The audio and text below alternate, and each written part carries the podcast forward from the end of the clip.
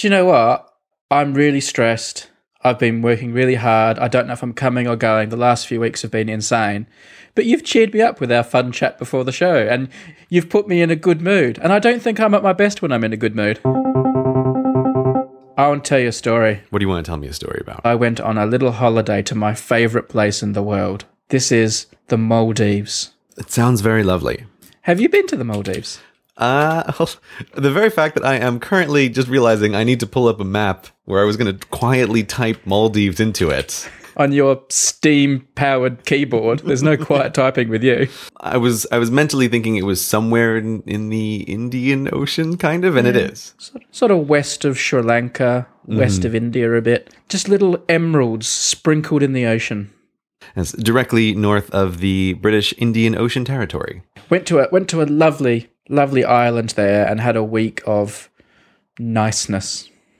A week of blue ocean, if the photographs are anything to go by. Every time you sent me a photo, there was just just perfect, perfect crystal light blue water all around you. Hashtag no filter. That is what it looks like.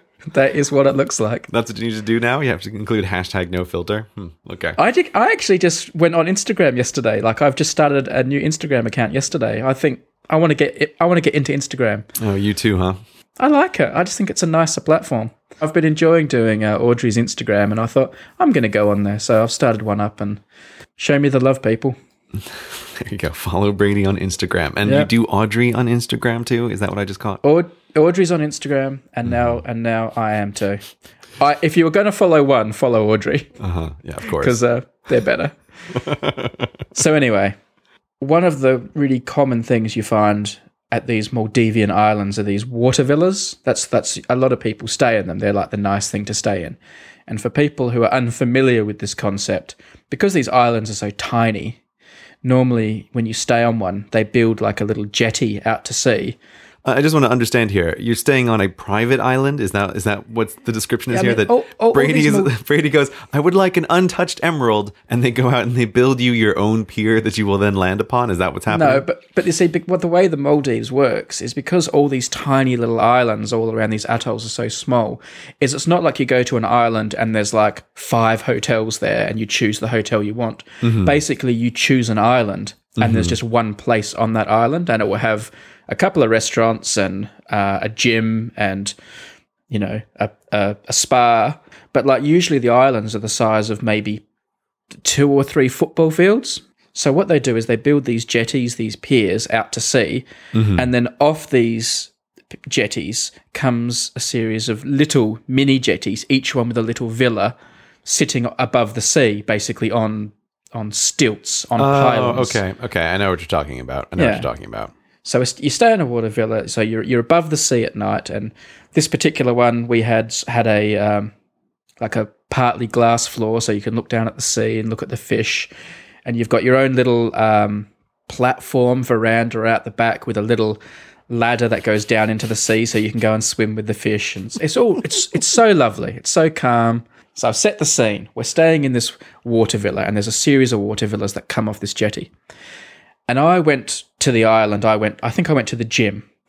So to do it to do a Fitotron five thousand meters on the treadmill. Counts double when you're on holiday. Exactly. So my wife stayed in the villa, and she went out onto the deck at the back of the villa to go and look at the sea. And I think she put her Beats headphones on and was listening to music. I came back, and my key had stopped working. Mm-hmm. I was banging on the door and the doorbell, and she couldn't hear me because she had the music on. So I looked at the villa next door, and the guy who was like cleaning the villas, who I knew because I'd spoken to him on previous days and asked him about things, and you know, asked him about the Maldives. We'd become friendly, Of course you did. and I said, "Oh, I've got a problem. I've locked myself out." So he said, "Oh, I'll let you in," and he he was he got his like master key out and was going to walk around and let me in, and I said, "No, no, no, I've got a better idea." let me through this villa. So he let me walk through the villa he was cleaning to their back ver- their back veranda area, and then I went down their ladder into the sea, and I swam across to our villa, the next villa, so I could then emerge from the sea and just come up the ladder and just appear before my wife, like uh-huh. out of the water, like James Bond. Thought the only thing that would have made it cooler was if I'd like ripped off my clothes and I had a tuxedo underneath. Surprise, here's your man. And she just looks at me and says, Well, I didn't see you go in the sea. And I said, I came from next door. I've been locked out knocking on the door and I swam here from the villa next door. And she went, Oh, I thought maybe you'd gone for a swim and I hadn't noticed. I was so deflated. Like that was going to be like that was going to be like the story that she would tell for years to come of the day her husband just emerged from the sea and was, eh. I feel like I'm mostly on your wife's side of remarkable unimpressiveness because I'm looking actually at some satellite pictures uh, of these of these villas. Like I've been I've been browsing around on Google while you're talking, and yeah. it looks like these things, these little houses on the sea, they can't be more than ten feet apart. So it's Well, it's not like it's just like you, you- you're you're trying to describe like like, you're impre- like you're super impressive here. Like you swam across the open ocean, you know, To the next island. right to the next island when you got locked out you know and like blown across the ocean like but ac- but actually what you're talking about is you just got a little wet barely moving any kind of distance like i looking at these photos i who hates the ocean who hasn't touched the ocean in a decade possibly I would feel completely comfortable swimming from one of these villas to the others if, if I got locked out. Yeah, it's like that's why I'm totally with your wife on this Th- one. this man. was not a great feat of swimming. I will I will grant I will grant you that. It's not even like some genius plan that you came up with. Like it's the obvious thing to do. No, the obvious thing is- to do. No, this is the Maldives equivalent of of walking through your neighbor's backyard to get to your own house. Yeah, but- that's what but this the- is. Yeah, It's so true. unimpressive. You've it- been building up this story to me about like, oh, Grey, you you just can't wait. I have such a story to tell you about getting locked out of my hotel, and I'm sitting here like waiting for the story to happen. But I am ju- just as unimpressed as your wife is. Would you have been as comfortable doing this swim if the night before, when you were looking through your glass window in the in the floor, you had seen three, count them three, five foot long sharks swimming under your villa for twenty minutes? this water brady is crystal clear you could you could see sharks for miles i'm sure no, that's not that's not true with sh- with that's not true with sharks and fish. Even when the water's clear, literally miles That's not true. I, many times I'm swimming in the Maldives and suddenly, like, there's a shark, like a reef shark or something, right next to me that you couldn't see from from above. But anyway, yeah but reef shark like you're not going to get eaten by a reef shark it's it's just you know you just go ooh that's the kind of thing to tell someone ooh i was there was a reef shark by me but it's not going to it's not going to eat you this is this is no great white shark Grey, I think you're missing the point of the story. i you, don't you, think you, i am You you actually i think you're You ac- missing the point of your no, story you actually hit the point of the story without realizing it was the point of the story. Mm-hmm. You actually said what I think the funny point of the story is. Uh-huh. This is this was not a great feat of athleticism. But the thing that I think is funny about this story is what you said that the that the Maldivian equivalent of going through your neighbor's backyard to get into the house Mm-hmm. involves swimming in the ocean. Mm-hmm. I think that's lovely. it is it, it lo- lovely yes remotely impressive no Well, And again, like looking at these satellite photos, the very reason they're able to to build these houses where they are is because you're not over like the, like the continental shelf here with this water. Right? This, this isn't water that goes down forever. You're you're on the top of an atoll. Like it's just it's unimpressive in every way it can possibly be. You can. I, I do swim out to the dark part where the drop off goes because I because I love snorkeling and you swim along and it's all it's quite shallow and then you go to the drop off where it just plunges down into the dark blue and that is freaky when you swim to there like that that that's that's quite scary and I see how far I can swim out above that and Yeah, that, that that's a ter- that's terrifying. Uh, that's having fun rolling the dice on your life, right? That's something I would not do, uh, not under any circumstances, not ever.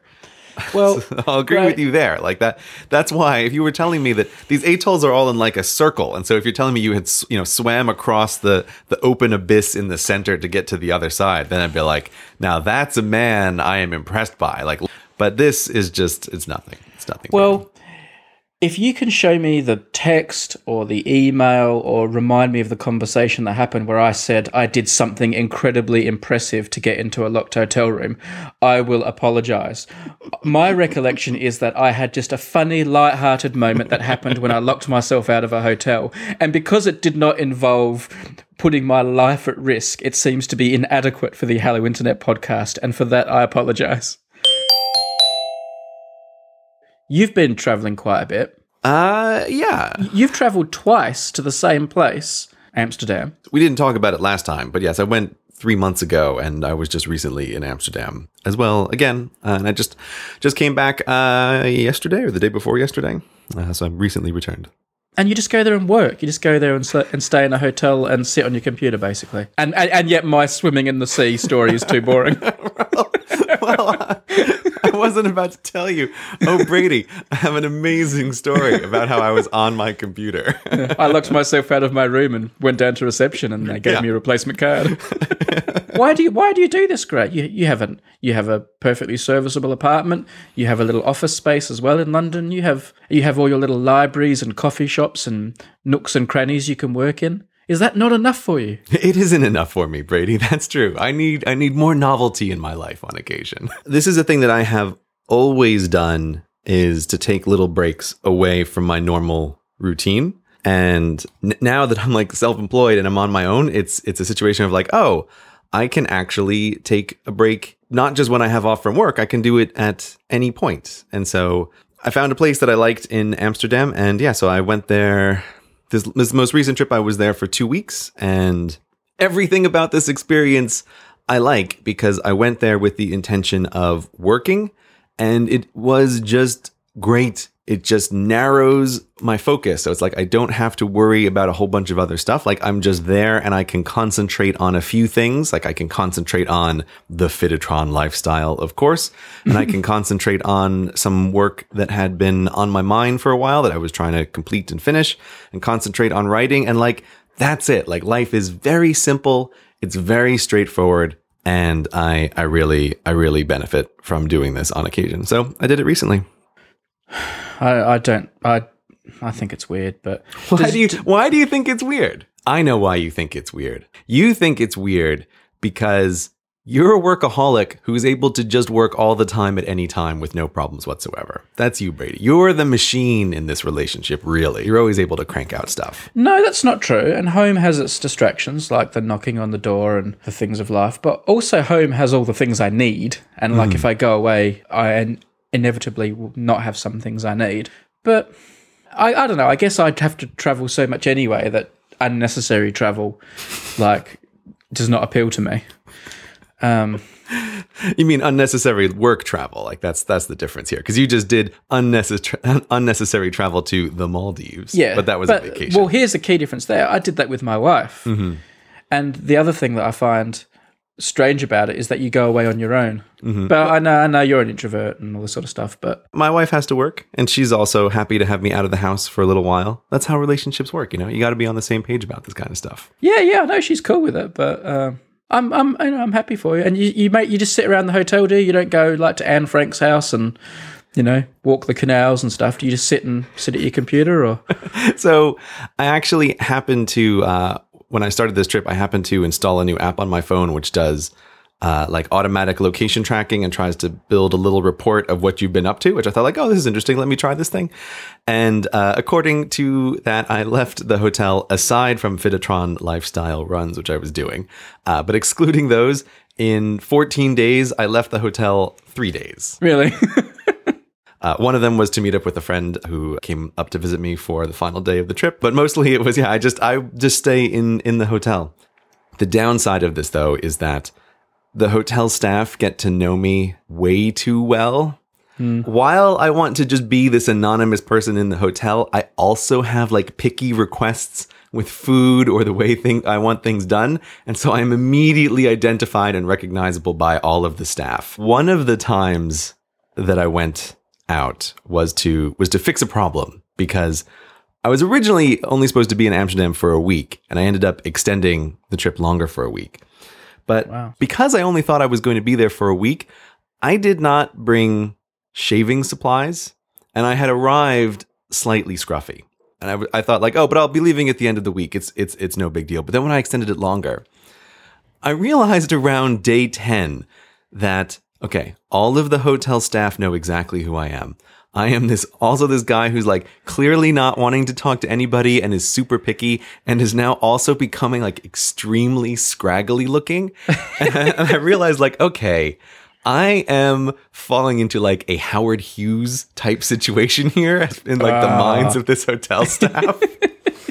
you know how you just have this feeling like I think the perception of me is suddenly changing. They're beginning to wonder if when I check out, they're going to find bottles of pee in the hotel room stashed away or something. One of the reasons I went outside at one point was solely to get shaving equipment. Not because I wanted to shave, but because I felt this, this like responsibility to give some kind of indication to the hotel staff. Like, don't worry, don't worry. I'm still a normal person who is able to take care of himself.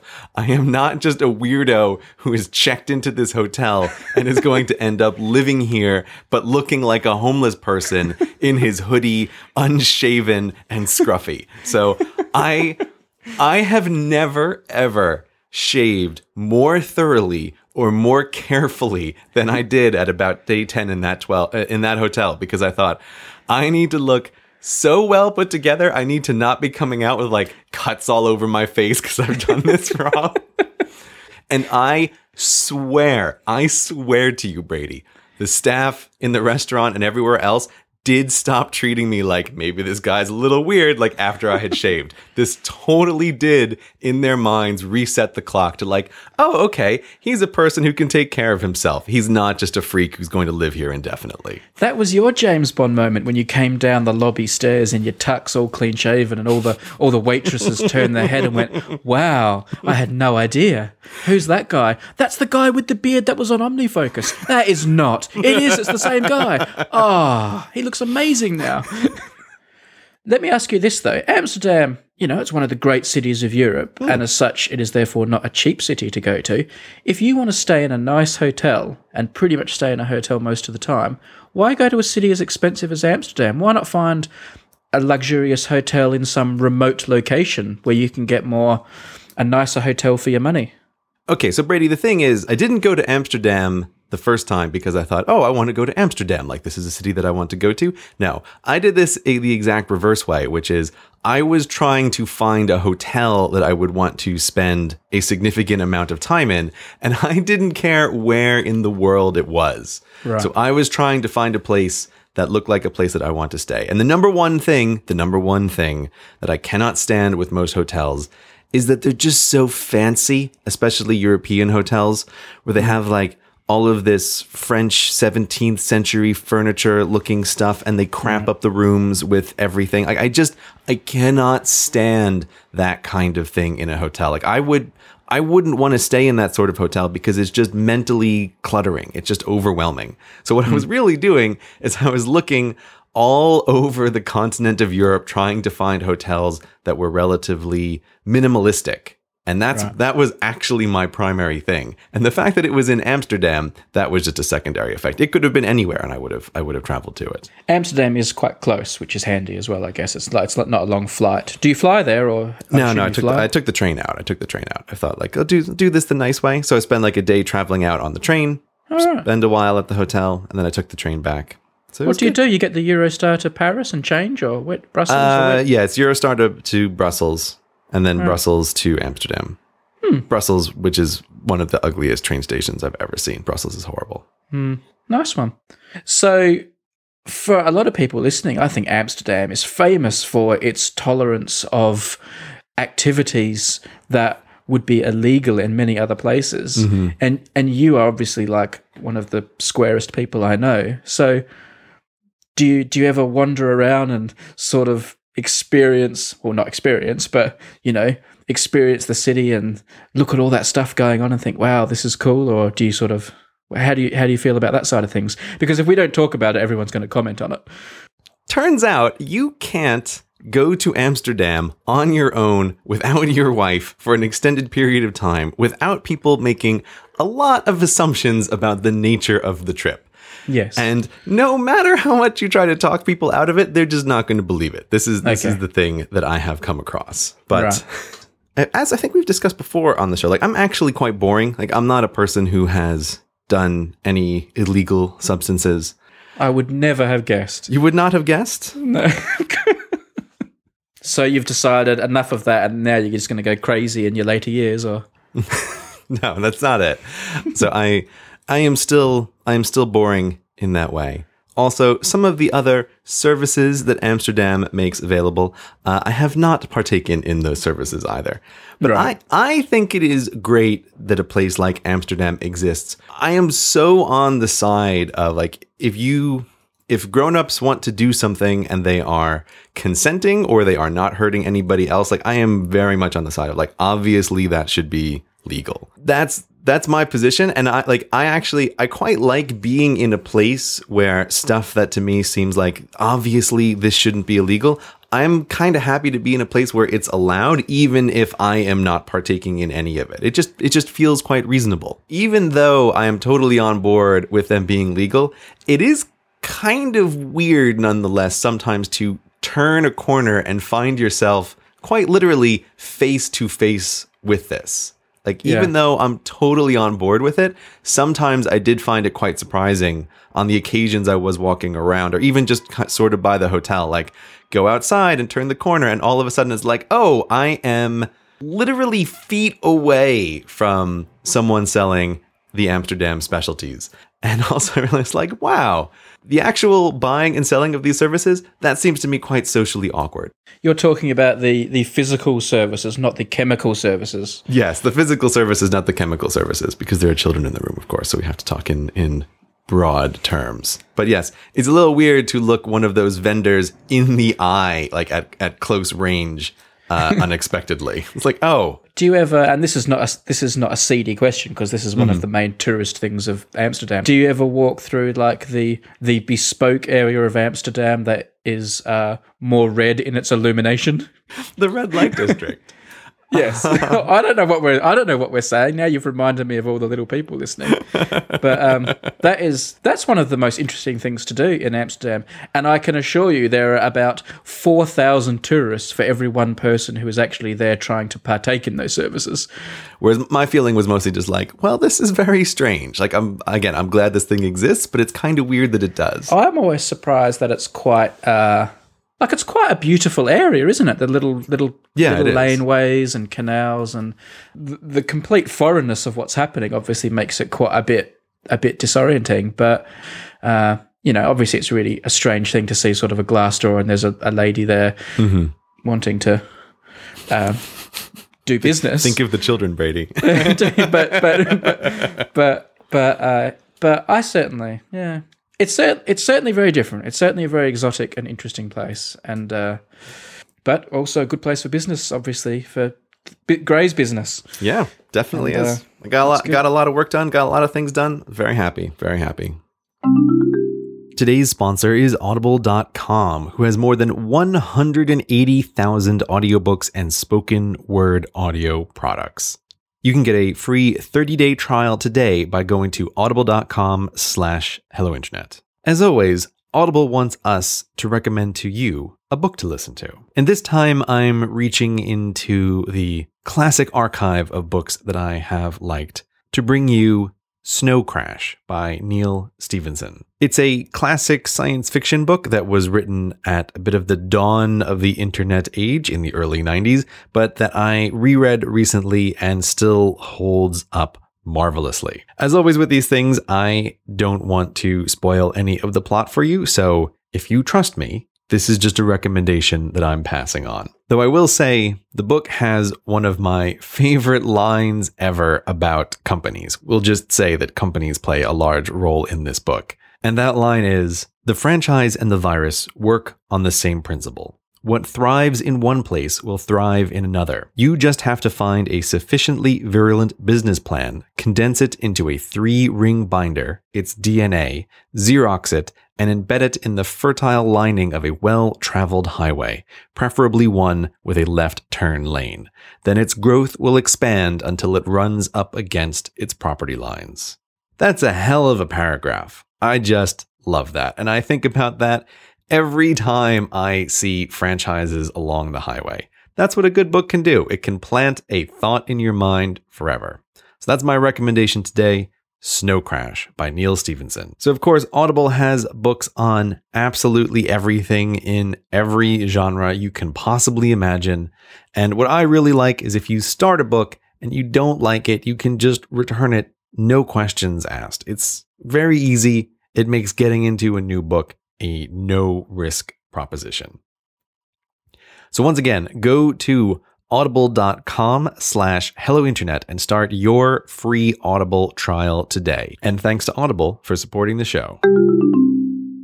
You were saying before the show that we should talk at length about gun germs and steel. No, no, we're not going to talk about guns, germs, and steel today. We've had a lot of feedback.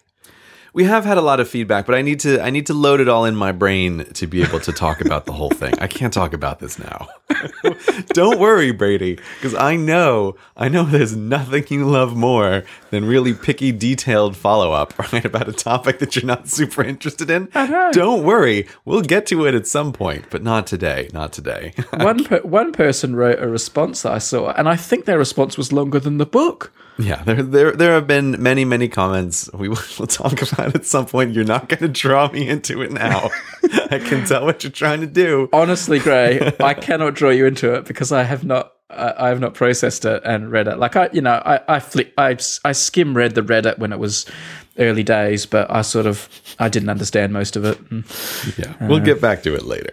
Okay, let's get to what you really love, which is the bi-weekly weigh-in, Bi-weekly weigh-in. which is more like a tri-monthly discussion. yes, that's- that's why I was saying today we have to do the bi-weekly weigh-in because we haven't done it in I can't quite remember how long. The last time we did it, I just remember saying I'd gained a bunch of weight from Christmas. Yeah. And I think you hadn't weighed yourself then, but then you told me today that you haven't weighed yourself again. So No, how long has it been since you weighed yourself, man? Uh, I don't know.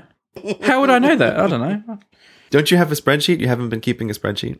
I haven't been keeping a spreadsheet, and I haven't actually been running for the last couple of weeks either for a few reasons. So the oh, only yeah. reason I opened the spreadsheet is to put my running times in, and I have not been running either. So I'm basically rubbish. He said as he re- as he reached for another Skittle and sip of Dr Pepper. You reach for a single Skittle? I can't eat lots of Skittles when we're doing the podcast because they'd fill up my mouth, but I can I can sneakily get one in occasionally. Is that what you do when we're recording? You're sneaking Skittles into your mouth? No, not normally, but I've got a pack here at the moment. Yeah. here they are. That sounds like a pretty big pack. One of those jumbo packs of Skittles. Yeah, limited edition dark side Skittles. So I've gone for the dark side. Skittles, not officially part of the Fitotron lifestyle. That's why they're dark side Skittles. right. oh, I just dropped them. Oh, oh, they're all over the floor. They're all over the floor. Oh no. Oh, you dark side Skittles. Oh, I'll have to make sure I pick them up before Audrey gets back. Oh, they're everywhere, Grey. I bet they are. Oh, it's like a big rainbow carpet. Oh, I think those are the Fitotron gods punishing you. Oh. oh no. That's great because they're too big to vacuum up as well. You're just gonna have to pick them all up. Oh, no. Oh, it's messing with my head now. I now. still hear you now. eating them though. I still hear you shoving them into your mouth. I just put one in. oh, now my fingers are all sticky from picking them up. Oh, it's all going wrong. Great. Um, anyway, so while I pick up Skittles, why don't you tell people, uh, if, you know, what your weight is and Are all you, that sort are of you seriously gonna try to be picking up Skittles while we're doing this podcast? Yeah, No, you can't do this. I'm doing it now. No, you can't do this, man. Oh, they're everywhere. Yeah, no, I know. I bet they are. I've picked a lot of them up now. Um, okay, go on. What do you weigh? How you doing? uh, for our bi-weekly weigh-in theoretically this is the week that i get to say that i am finally at my goal of being under 200 pounds Well done. thank you i Well am super excited about that uh, just barely uh, i weighed myself this morning and I am 199.5, which is still within a rounding error of 200, but I'm Yeah. totally going to count that. I'm totally Nice. going to count that. Nice one. And what? Did, how did you celebrate? Did you go to Five Guys and pig out? Okay, so actually, I, I did have a celebration. So we were talking before I was at Amsterdam, right? And one mm-hmm. one of the other things is like being in Amsterdam, being in that hotel. One of the other things that's really easy to do was like, okay, well, I'm not at home. I don't have the refrigerator like in my room or anything. There's limited food selections there. So while I was in Amsterdam, I was super focused on doing the like the no carb diet thing and just like I am not eating any carbohydrates while I'm here. I can focus on this. I can keep I can keep really really intense with it. And so I, I didn't eat any carbs, and that was partly why I lost about um, about two or three pounds uh, each week that I was there. Wow. And but the thing was, I knew uh, as soon as I'd been there for a week, I thought, you know what? If I keep this up, I could just get under 200 pounds. And my my goal and my my mental reward here was that I knew that I had this friend visiting on the final day, and I thought, oh, this is great. If if I can get under 200 pounds by the time he arrives, then I will allow myself to not be a picky little person when we're going out and we're eating. If I can get under 200, I will allow myself to just have like a normal day of going out with a friend and like eating at restaurants and just not being super picky.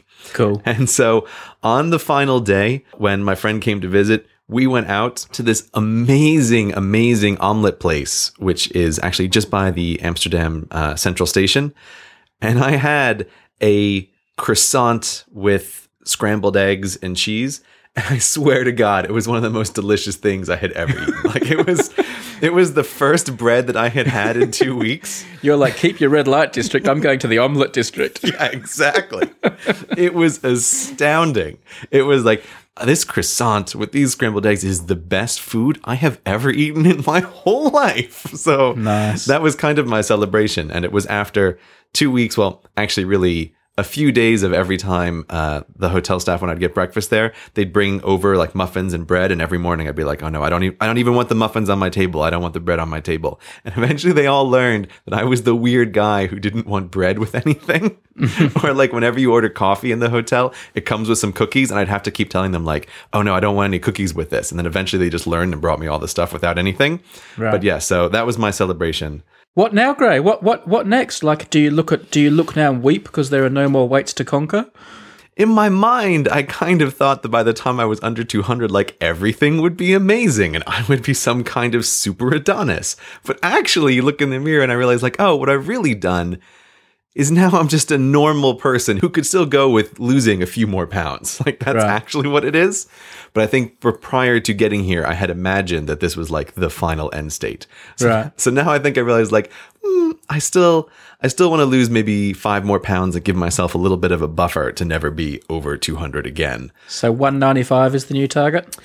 I think 195 is the new target. It might take me a long time to get there, but I, I, I think I'd feel a lot more comfortable having a buffer because if I can, I really never want to be over 200 again. But uh, yeah, I feel like a normal person. Uh, and I realized I was looking through some of my data uh, before, and I realized that I am now 30 pounds lighter than I was at my absolute fattest, which was about two years ago. Nice work. Yeah. So Did you did you get because your wife hadn't seen you for a while when you got back from Amsterdam? Did she like notice a difference and say, "Wow, you look awesome"? Yeah, pretty much, which was very satisfying. Yeah. Yeah. Well, She noticed right away when I came home. She, she, there was a big, like, holy cow, you look like a different person, followed by the very satisfying, you should go to Amsterdam more often. Hi everyone, it's time for another one of our sponsorship reads, and this one's a little bit different for me because I'm currently standing at the top of a hill overlooking all of San Francisco and the Bay Area. It's quite the sight. The Golden Gate Bridge is right in front of me, and out to my left, stretching away, is the direction of Silicon Valley. And it's here in San Francisco, this place of technology, that our mind must go to the thing that underpins all of our data led lives, and that is backup. You guessed it, I'm here to talk about Backblaze, the place to go for online backup. I use Backblaze and I cannot tell you how much peace of mind it gives me. It's just installed on my computer, it's whirring away in the background, continually backing up everything to the cloud. They've got a really cool interface, it's really easy to use. Some ridiculous amount of data, I think it's like 150 petabytes, has been stored on the Backblaze servers, which I think aren't that far away from where I'm talking to you at the moment. So, in a funny way, I guess I've kind of come all the way from England to be closer to my backed up data. Now, if you lose something on your computer, and it happens, it could just be a single file. You can really easily go to Backblaze and just have it restored. Or if the worst happens and you have a catastrophe, you can recover all that data not just through the web, but you can also contact Backblaze and they'll send it to you on a hard drive, which I can imagine would be somewhat quicker than trying to do it through the internet pipes. It's also really cheap $5 a month per computer. So you can have it running on your main one, on your laptop, on your wife's, on your husband's, on your boyfriend's, on your girlfriend's, on your relatives. In fact, I should probably get it on my mum's computer. I can't imagine how upset she'll be if she ever loses all her photos. Now, if you want to check them out, go to backblaze.com slash hello internet if you put the slash hello internet, they'll know you came from here. Now you can give them a trial, no credit card required. Get Backblaze running, see how easy it is, see how much peace of mind it gives you, and I feel really confident you're likely to sign on for the real deal. Well, I've just come back inside, and unbelievably, while I was outside recording that, I've had a tweet and it says, Thank you, Hello Internet FM, for making me get Backblaze, which has just saved my brackets vegetarian bacon. So, literally, while I was telling you to make sure you're protected, one of our listeners has had their digital life saved by Backblaze. So, I think if people are listening contemporaneously, mm-hmm. the thing that they expect us to be talking about is the YouTube kerfuffle involving yeah. the film creators known as the Fine Brothers, Fine yeah. Bros, Fine Bros. I don't know what you call them. Yeah, you you, expl- you explain yeah. what happened, Grey, because this is a. I- I'd be interested to hear your explanation of the controversy. For anyone listening to the podcast, when it goes up, like I have seen an enormous number of people asking us to comment on the Fine Brothers gate apocalypse, like whatever you want to put it, however you want to, like what suffix you want to affix to this uh, this this big thing that has happened, and I think perhaps for people who are unfamiliar with what we're about to talk about, talk about, maybe the the shortest way to describe the the facts of the situation is that the Fine Brothers uh, run a very popular YouTube channel, uh, which uh, before all of this happened had something like 14 million subscribers, and they put out uh, a video which was aiming to discuss a new licensing program that they wanted to put in place. And then the internet reacted very badly to this video of theirs that they put out. They made an update video, and the update video made the whole situation even worse. And it kind of exploded into a massive, massive kind of internet fight over copyright and trademarks and ownership of things and how to make videos for large groups of people and the value of the work of the Fine brothers. Like it spilled over into just everything possible and was, I mean, I'm going to say probably one of the biggest like internet explosions I have seen in a long, long time. Like it was just constantly on the front page of sites like Reddit. It was all over Twitter. It was just this big, big explosion that connected to a whole bunch of stuff. I don't think you've done a brilliant job. Oh, well, I think you have very accurately given an overview, but I think you've gone a bit too overview there to really be much use to people. Fine Brothers, as Grey said, very very popular YouTubers, way way bigger than you know, way bigger than us, leagues above us. They've become they're they're a huge big thing, like 10x the size of our channel. Huge guys. One of the formats that they make, which has sort of been their big format that they've become really famous for, is this series of videos about reactions. It's become a genre of videos, this React format. They've got one called Kids React, they've got one called Elders React, which is older mm-hmm. people, and they'll basically show them viral videos or objects or things, and they'll just film these people's reactions to them, they'll interview them about it, and it's a pretty banal thing when you think about it, but they make them very well, and they've become hugely, hugely popular. Now, I think it would. It seems to be the case that, to me, I'm editorializing a bit now that these people are feeling a bit proprietorial about this format. And although they most certainly did not invent the idea of people reacting to things or filming people to react to things, I think because they had made it quite popular, they felt a degree of ownership of it. And they announced to the world that they were going to license to people the ability to make React videos. So you could make a video just like theirs, and they will take some of your money and they will help you make that make these videos. And once they announced this, which seemed Yeah. kind of odd to a lot of people, people started scratching a little bit below the surface, and it and it was realized that the Fine Brothers had in fact trademarked the names of some of their series, and they had also trademarked just the word React in this in this context. And it seemed to be the case that they were now going to attempt to own the whole genre of reaction videos. And in fact, other people started saying they've taken down all my reaction videos, and they and there was an active campaign by someone associated with them to take down videos that were about reactions. And at this point, the internet turned on them.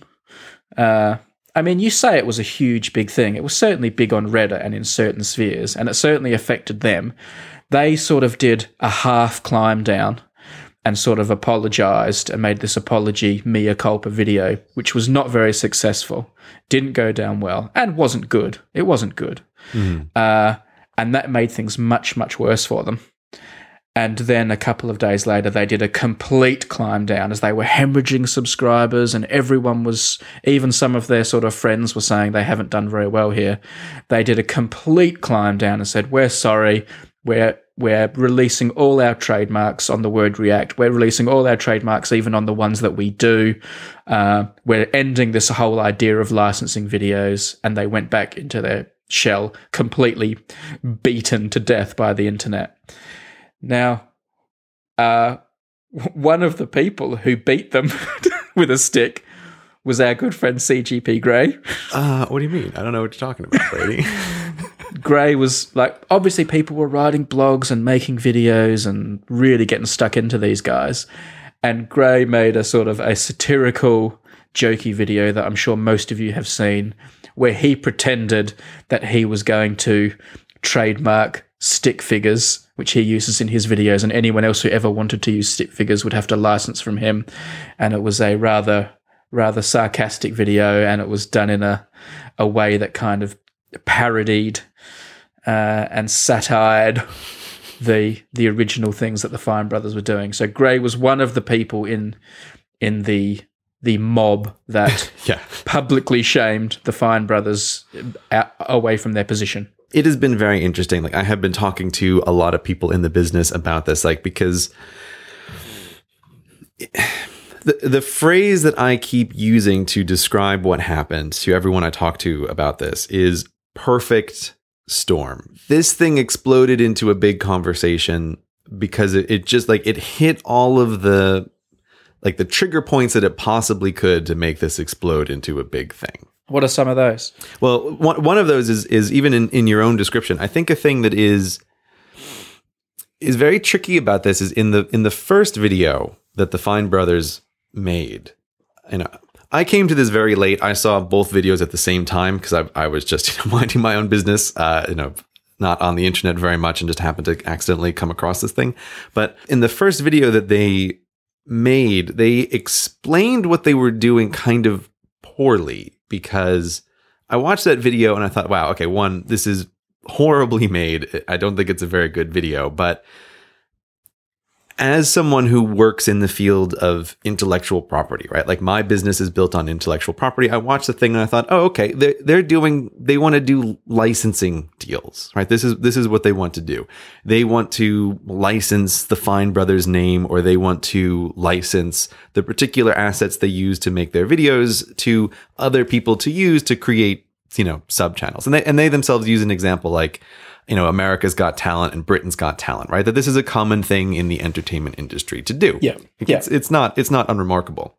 No, it would be it would be certainly a new thing to do it on YouTube and just have anyone in their bedroom starting to license video genres. But someone's got to do it first, I guess. Yeah, doing it on YouTube is a, is a slightly different thing, but it is it is by no means like some kind of outrageous thing to do, right? It's Yeah. it's exactly the kind of thing that a media company would do if they have a successful property, because that's what media companies do. Yeah, And so, uh, so I'm watching, I'm like, oh, okay, well, you know, what this is whatever about this. But the but the problem that happened was that as the video went on, they were talking about other people like using their format or like making similar videos to them and asking their audience to kind of boycott people who are infringing on their intellectual property rights. And that's to me where it it flipped over into this perfect storm because then there is this like misunderstanding that the Fine brothers are claiming ownership of all kinds of React videos, which I, I don't think was their intention in the original video. But it's like, man, if you guys make a video and you put it out to 14 million subscribers, the vast majority of, of your viewers, they don't have a clear understanding of the difference between copyright, trademark, and licensing and branding deals. Like you can't expect them to understand the distinction of these things because they're really complicated things. And you know, even as someone who works in this field, like you have to think about it sometimes. Like, okay, what are the difference between these different things? And so I think like that was one of the things that made it like a perfect storm is because tons of people make React videos because frankly, they're very easy to make. Hmm. And so then this video ends up kind of unintentionally sounding like the Fine brothers are, are going to own all reaction videos. And I, I just I don't think that was that their intention from the first video, but it sure as hell sounded like it. I disagree with you. I disagree with you, Grey. Okay, I think it was. I think it, I think it was their intention. They trademarked the word React on its own. Yeah, they did. They didn't say that at the time. Yeah, yeah. But they had done it. And let me tell you something else. Mm. Let me take you back in time to April 2014. Okay. I made a video, mm. a hmm. reaction video, which was basically a. It was really a parody of reaction videos. You know, you know how I make those parodies of calculator unbox. I make unboxing parodies where people open calculator boxes. Yeah, I do. Which like is like my, my my comment on the silliness of unboxing videos. I made a reaction video, the same thing. Mm-hmm. I got a bunch of um, the professors in my videos to play the game 2048 Oh, I remember like, this one. Well, yeah, that was one. that was the very zeitgeisty game. Don't all start sending me messages about how threes is better. I know threes I was is better. just about to say threes I, is way better. I know threes one, is better. Threes. threes is the one that I play, but 2048 is 2048 was the zeitgeisty thing that week, and that's what we did. Yeah, I know that, that one has the mind share. That one has the mind share. Anyway, so I made that. I made that video. I received an email from the Fine Brothers now, I I am not one for sharing emails that are sent to me by people because I just think they're correspondence between people. But I, I, this does not feel like a very personal email to me. They didn't know who I was. They didn't use my name. Mm-hmm. Uh, so it was clearly a it was clearly quite a generic email. Uh, and in it, they were pretty much warning me off starting a Professors React series in 2014. They they were really? really they were really polite and nice. Uh, and part of it said, "We saw your video. We thought it was we thought it was really cool. You know, we assume this was a one-off, but are hoping the plan isn't to start doing things like this all the time." Calling things blank react to and playing games or watching videos like our company does.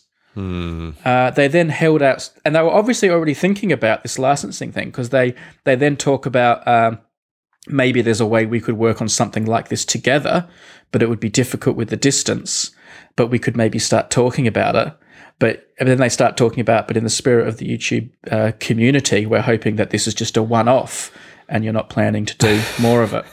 So this was this was two years before I made one mm. reaction video, and I was basically being told, "Don't you shouldn't do it again. It would be against the spirit of YouTube. We hope you're not planning to make more of them like our company our company does. So um, I think I think they were thinking about this then. You know. Yeah. I mean, yeah, that that that doesn't that doesn't look good.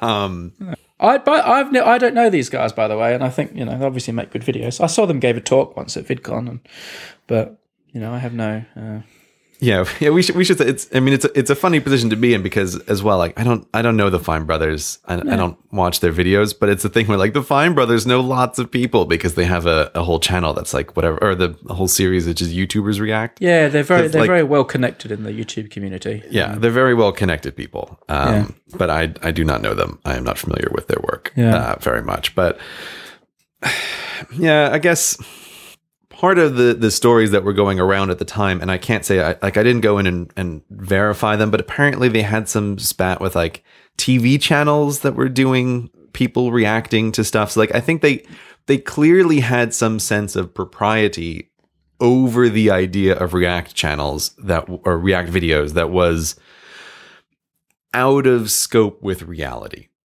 Yeah, that that's what happened. I think they they made something very good and very successful, and and it continued to be successful. And I think they suddenly thought, I think they got yeah they got they got a bit carried away with how much it was theirs. I think they also forgot that it was not a new thing. Yeah. I mean, okay, so like to, to, to go into the details of this for a second, though, when I when I was watching this thing and they're talking about licensing and trademarks, so th- this thing comes up every once in a while where you hear that a company is trying to trademark a word. Right? This time it happens to be the Fine Brothers and React, but this kind of thing comes up on the internet every once in a while when when mm. companies do this. Sony tried to trademark Let's Play, didn't they? Yeah, I think they did. So, I mean, one of the things with with trademarks that people need to understand is that trademarks are relatively narrow. And of the three kinds of intellectual property, copyrights, patents, and trademarks, I think that trademarks are the least problematic of any of them. Because the idea of trademark is it's supposed to be you you as a consumer by seeing these words in this circumstance know that this company is the one behind it. This is like this is the whole idea. Like Coca-Cola, right? Like you you can make soda, but you can't call it Coca-Cola because that is a trademark to let you know that the Coca-Cola company has made this thing. Like this yeah. is the purpose of trademarks. And when people apply for trademarks, you have to specify where and how those trademarks are going to be used. And the thing that's funny about this whole Fine Brothers thing is it's like it, it blew up over trademarks, but it's like I have a trademark. And I, that very morning this Fine Brothers thing occurred, I had actually used a trademark. I had enforced a trademark to gain control of a, like a URL squatter, basically.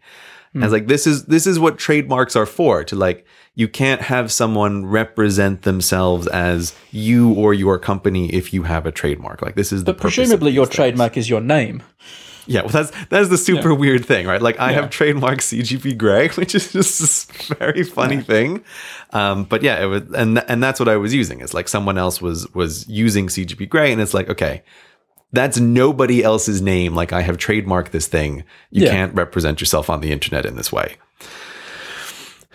So, when people talk about like they were trying to trademark the word React, I would be shocked if that trademark was actually granted. And even if it was granted, if it was enforceable, because it's just, it's too broad, it's too generic. And like, there's no way they were going to be able to take down everybody's videos that were using the word React. But apparently they were Grey. Apparently, because obviously the draconian way that the YouTube system works and YouTube's fear of running into legal problems is they kind of err on the side of caution and if someone says, "Oh, I own the trademark on that word," they kind of take down first and ask questions later. And a yes. lot of React stuff, apparently, I don't know. They didn't. They didn't take down my video two years ago. By the way, they made no attempt, as far as I know, they made no attempt to take it down. Um, so I'm not saying they tried to take mine down, but a lot of other people on the internet more recently have been saying they have had problems with it. I don't know if it's true. Uh, but a lot of people were saying it, and and they've acknowledged it because they they have said, "Oh, we're trying to undo those." Uh, they said we had nothing to do with it. I think they said it was their their multi-channel network that did it on their behalf, and they said they were trying to undo that mess now. But um, so it does seem that it was happening. So I mean, this is again wh- why I think partly this this blew up into this this big thing is because there's a lot of frustrations that people have with the whole way that YouTube deals with intellectual property and, and enforcement. And yes, there there is a bit of a like take down first, ask questions later uh, policy that YouTube has. Hmm. But but one of the things um, one of the things that I was was just astounded by is that that Hank Green wrote an article which was talking about explaining the the, the whole controversy, which he put up on Medium, which I'll link to. Uh, but there's one line in there which was astounding to me, where he said that that YouTube apparently gives some creators, some of the big creators, the power to, on their own without oversight, take down other people's videos, which is amazing to me. And I think maybe that's what's happening, or or that's what had happened with some of these people saying like the Fine brothers were able to just take down my video. Is that like the Fine brothers? It sounds from this were one of those people who had the ability to just like press a button and nuke someone's video off of off of the YouTube platform. And I just I cannot believe that this is this is part of YouTube system. And it just it it's like fuel on the fire. Uh, so like I'm not sure if they were, you know, properly enforcing trademarks or what, but it seems like they were able to take down videos that they thought and they felt were just too close to what they were doing. And it's it's just bad. It's just really bad to wow. do. I don't want to come to your I don't want to come to your video yet, right? I want to ask you separately about your video that you made on this issue in a couple of minutes. But the funny thing is, the way we've been discussing it so far, you almost sound more sympathetic to them than than I do. And I actually do feel a little bit sympathetic towards them. so it's kind of this conversation has gone differently to what I expected because I have I I actually uh, I feel I feel a bit sorry for them in some ways. But your talk you you're talking like you think they had pure motives and it just came out wrong.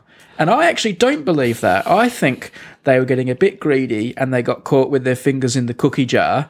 Mm-hmm. They got disproportionately slapped around because of it. Mm. Or we can discuss whether it was disproportionate in a minute. They certainly got slapped around very hard because of it. Mm. And and they climbed down from this position either because they changed their mind or it was gonna it was starting to have uh, serious business implications for them. I don't know which, but they certainly climbed down. And you seem to be saying, oh, they just didn't communicate it very clearly and therefore they got in trouble. I think they were doing a bit of smoke and mirrors and making it sound like a great opportunity for everyone, when really they were trying to take ownership of something that I'm not entirely convinced they had the right to take ownership of, and they were and they were getting dollar signs in their eyes. Yeah, I think there is there's no argument about them owning the idea of React videos. Like there's there's clear prior art. There's there's no there's no universe in which they own the idea of React videos. Just just without a without a uh, yeah without a doubt.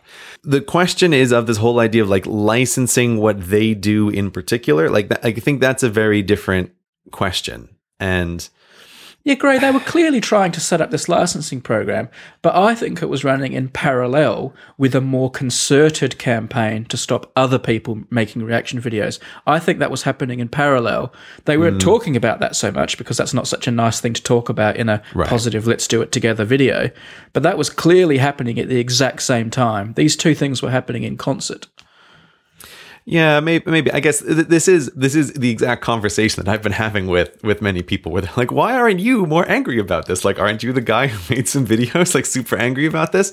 And and I do feel like my my opinion on this is is largely like their their trademarks would have been just unenforceable anyway. Like like what it like the the worst case scenario here is that they would have gotten some trademark, but it, it would never have held up. You know, the idea of trademarking the word React, uh, just just just like every other company that tries to trademark a single word, it just never holds up or it never gets accepted because it's just too broad. It's too it's not specific enough, right? It's not like you're trademarking Mountain Dew at when you are selling sodas, right? It's just it's just not specific enough. So that, that's yeah, why I think like not, it's not the trademark that it's it's more what it, it's more the intent it signals. It's more the intent that we're getting.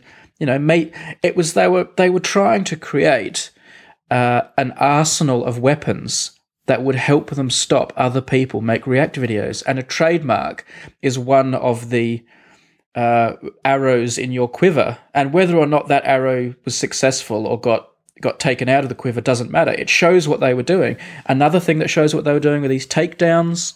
Another thing that shows what they were doing is maybe emails like the one I alluded to before.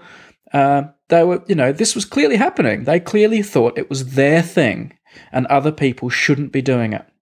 So whether or not the the trademark is a is a red herring. Like, yeah, may, let's not talk right. about whether the trademark was enforceable. Okay, well, there could be court cases and whatever, but there was a whole other thing going on that was not being talked about and was being hidden by this whole licensing thing. They clearly felt a ridiculous ownership over the idea of people reacting to stuff, and I, I like I just I just found it here, which is um, the the thing where they, they were criticizing the Ellen DeGeneres show because they uh, Ellen DeGeneres yeah. did it's apparently some bit where she was showing kids old technology. Yeah. Uh, and, and and the quote here from the Fine Brothers is, "Wow, the Ellen Show did kids reacting to old technology. Didn't mention us. Uh, didn't check with us. Not cool. Uh, you need to go to their Facebook and blast the kids react links." Um, and it's like, okay, well, there there's them trying to rally up an angry mob against the Ellen DeGeneres show for having people look at things and make comments about them. Yeah. And to me, that is like, okay, you you are just out of touch with what you have made and its importance in the world and your ownership of it. And like that's the thing that for me was was the really galling part about it because like I totally agree with you like if the the trademark in some way doesn't matter. I think the idea of doing a licensing deal it's like whatever it's just boring business who cares it's a totally standard thing. But to me the like the galling thing is like the way they presented themselves was that was the thing that just really set me on edge. Like I cannot believe you guys have made this video about how amazingly important your React videos are and and how you want everybody to to join in on this thing. Didn't they say change the world? I downloaded the video as soon as I saw it because I thought surely they're going to take this video down and I want to make sure I've got it because because, because I thought there's no way this video is going to last another hour on the internet. but I'm sure every man and their dog did that too. At this point in the podcast, I, I'm going to edit in some of this video because you just you have to hear this people. It is unbelievable. I really think you should find some of the many re-uploads on video to see it. Like seeing it is a whole other thing because it's just strangely put together. But for those listening, I am just going to put in a couple of clips just so you can hear what we're talking about. Hello everyone! Our company has grown so much over the years and we are so grateful to have experienced this with all of you who've been with us for years, as well as new people who join the Fine family every day. We're now announcing this big thing that will bring us closer than ever before by creating a new way for us to create content together. This is not only a huge step for our company, but for the entire global media industry. Ever since React first debuted over five years ago, we saw the impact of the series. We strive with React to be making episodes that will not just be interesting and entertaining now, but live on forever as a time capsule even a hundred years from now that people can look back at what various generations were saying about culture and the issues of our time. We are excited to announce React World, which is a first of its kind program that allows people and companies to license all our popular shows online so that anyone even you watching right now can create your own versions in a fully legal way and be part of a new and exciting global community. As digital media has become more corporate, the spirit of wanting to do things differently than traditional Hollywood has started to dissipate, but our company has never lost that spirit. By licensing our formats and trademarks, everyone will know that you're doing this legally with our company's guidance. We are so motivated for this. To know that our formats can inspire millions of people and opening that up for all of you to have the chance to do the same is as exciting as anything we have ever done before. And we look forward to the time when we can look back to this moment, to this video with all of you, knowing that this was when we all stood together, changed the way things were done, and created this first of its kind global community. We can't wait to work with so many of you and change the world together.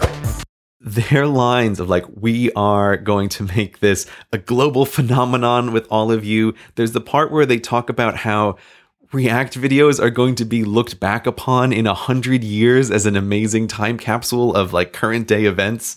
And yes, they do talk about changing the world together. It's, it's, it's amazing. It's amazing because, okay, so listen, I, like something I just want to make clear before we continue to talk about this. React videos, when you use that phrase, it covers a wide variety of things some of which I think are are just like the worst, lowest content on YouTube, and some of which are just like barely acceptable content. But if people like React videos, I have no problem with that. Uh, they're not for me, but I don't care if like if people like a thing, that's totally fine, right? You can't argue against people liking it.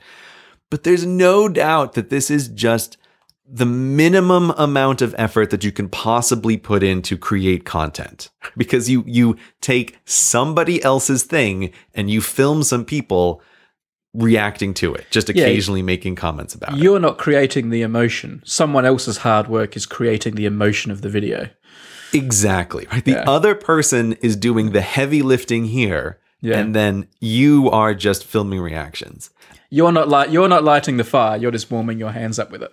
Yeah, you're warming your hands up with someone else's fire, and I think this is another element of like the perfect stormness of this because I don't know for a fact. I have heard secondhand that the Fine brothers uh, do get permission for all of the videos that they react to. I don't know if that's true. Let's just assume that it is for this conversation.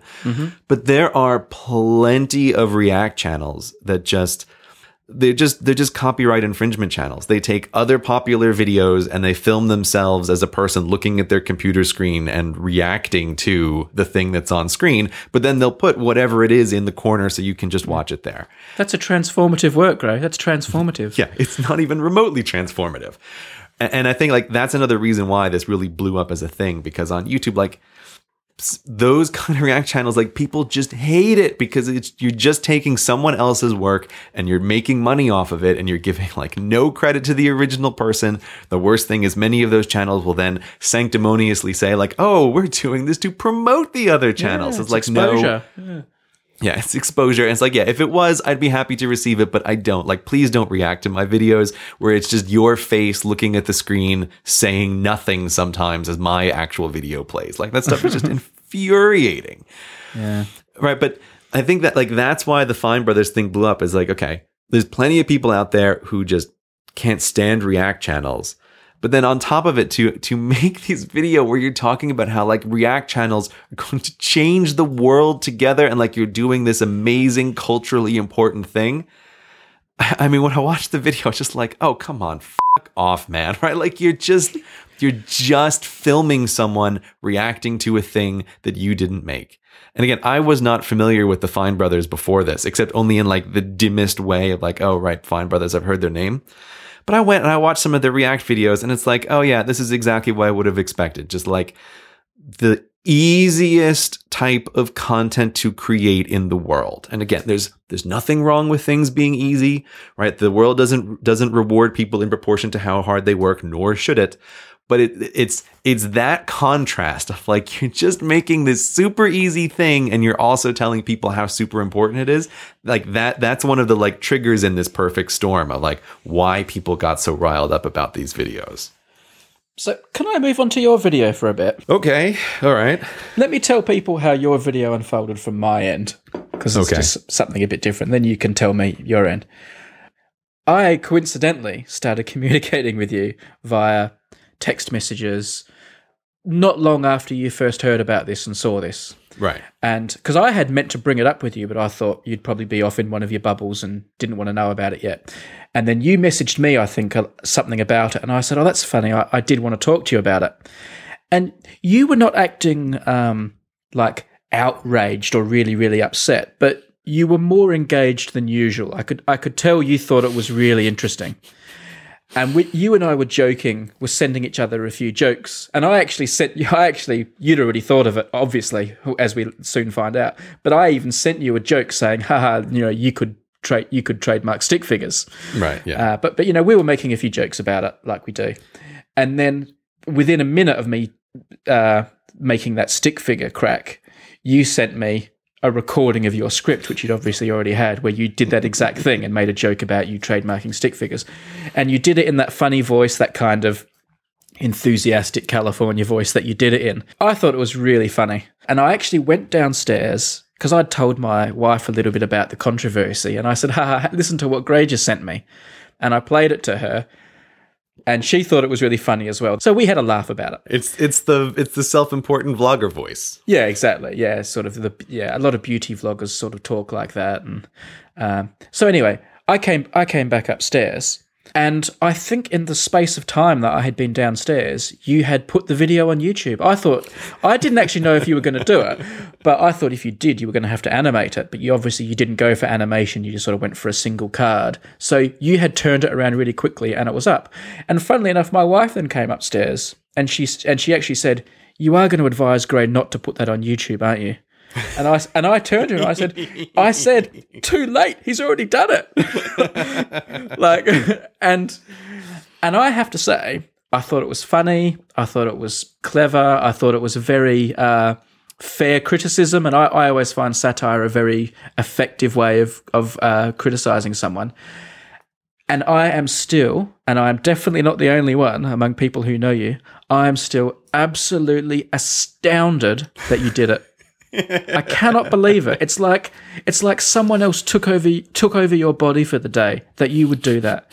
Because I will say this, like I think there's lots of things that you do are weird, and I know they work for you, and I find them really interesting. Uh, and you know you're a good friend, and I'm happy things work for you. But if there's one thing that I have learned from you that that I have taken from our friendship that has made me a better person and a happier person. It is your ability to kind of ride above controversy, to not get involved with things that don't affect you. Uh, you are the master of not being having your feathers ruffled by things that shouldn't ruffle your feathers. And very often, things that used to really upset me, and I'd take to Twitter or I'd send angry emails and I'd get upset. So often, I just sit back and I even think about Grey. I think, you know what Grey would do would be really good here. He would think it through. He would think, this doesn't affect me. I don't need to get involved. I don't need to put my oar in the water. I'll just do my own thing, you know. Think before you act. And in this case, something that had nothing to do with you, it didn't affect you in any way. Uh, you didn't need to put in your two cents worth and kick these guys who were already being kicked from a thousand different angles. It's not like they needed a kicking. And you just jumped in with this huge kick. and like, you know, and, you know, hundreds of, th- I don't know how many people have watched it, hundreds of thousands, a million, I don't know, but it was a very, you know, it did really well, the video. But I just, I can't believe you did it. I still can't believe you did it. Why did you do it? Uh, I told you after I uploaded this video that this is something I would have never done a year ago. And I actually put it down in no small part to your influence through this podcast.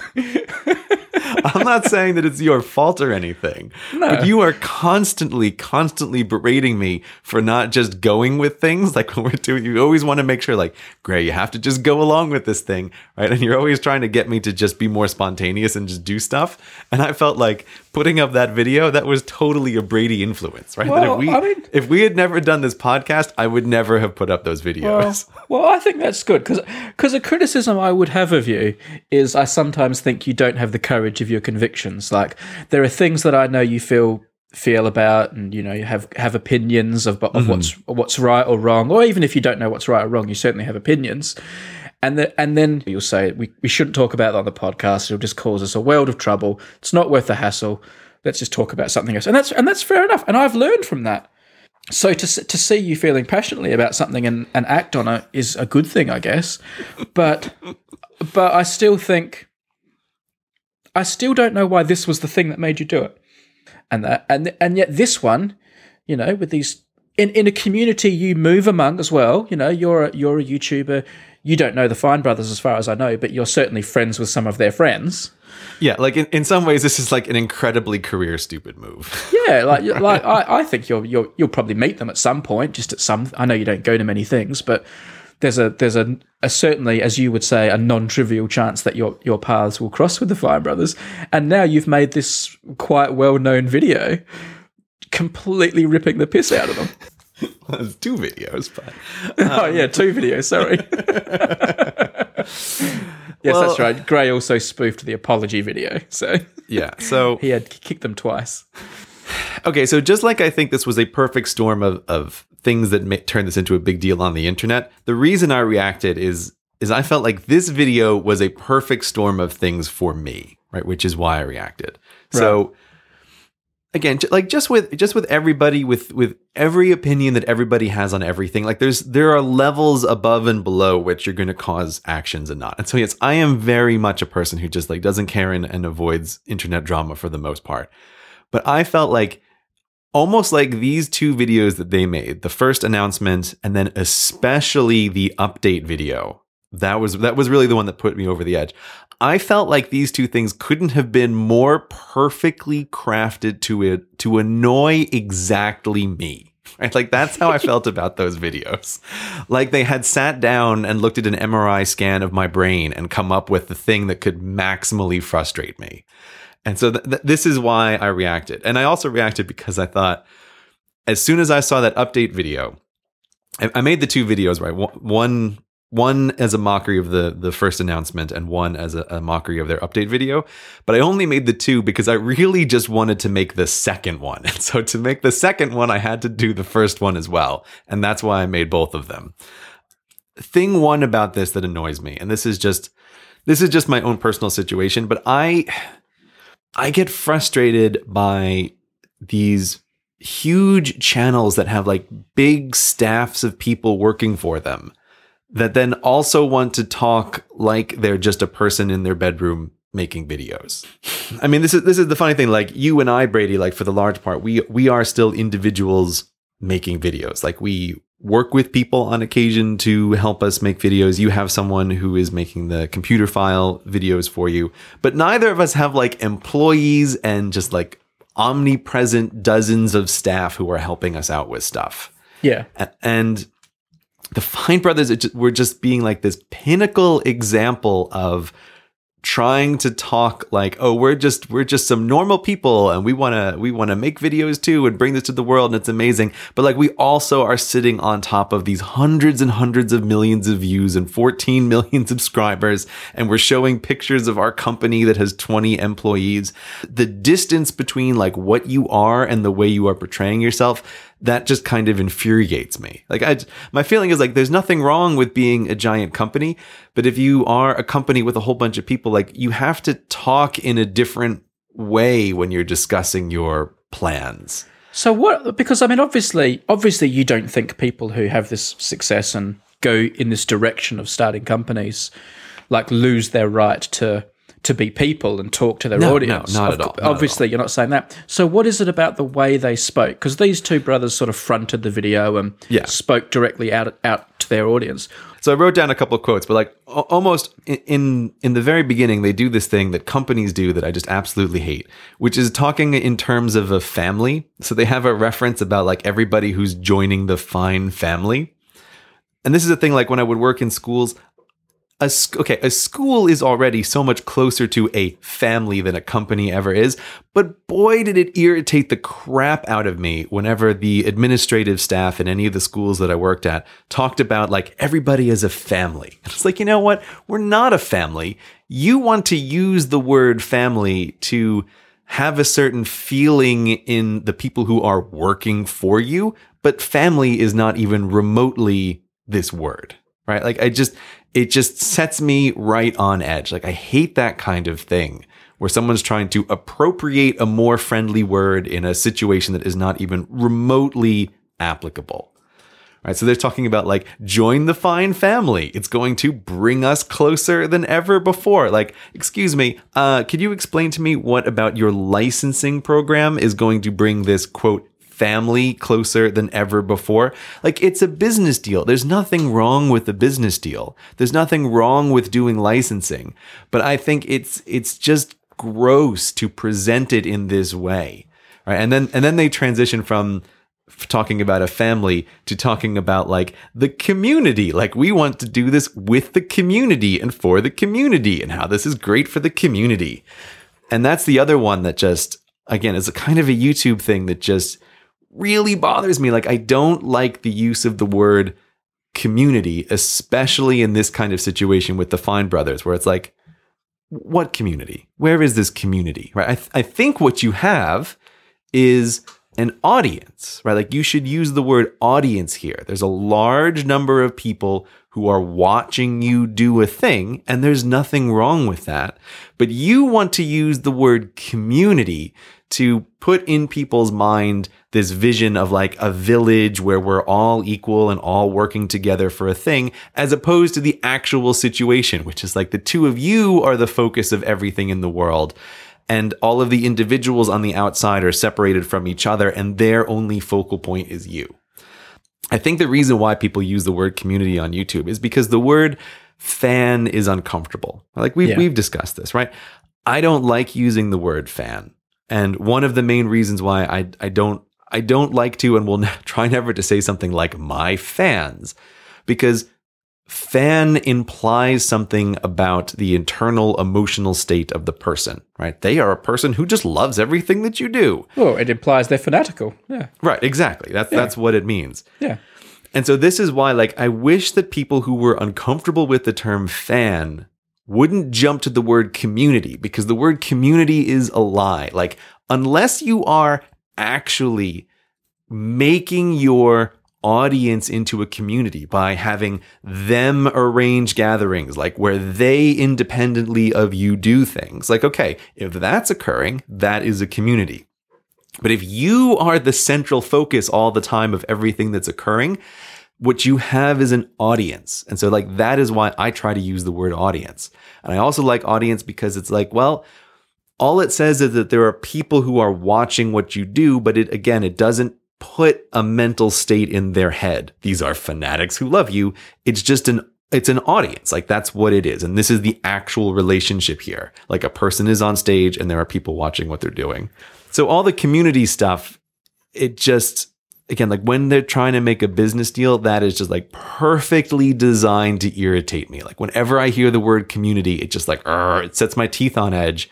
If the if there is no actual community there, like that's that's why that first video just it it set me off on the wrong foot. Like I cannot believe how frustrating this is.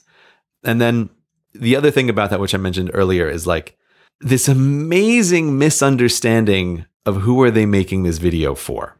So it's like, okay, they have an audience, but the very fact that they are putting out this video to me seemed like some kind of amazing misunderstanding of who their audience is. Like, how many of your subscribers do you think care at all about your licensing deal here? Like this, this just seems amazingly tone deaf.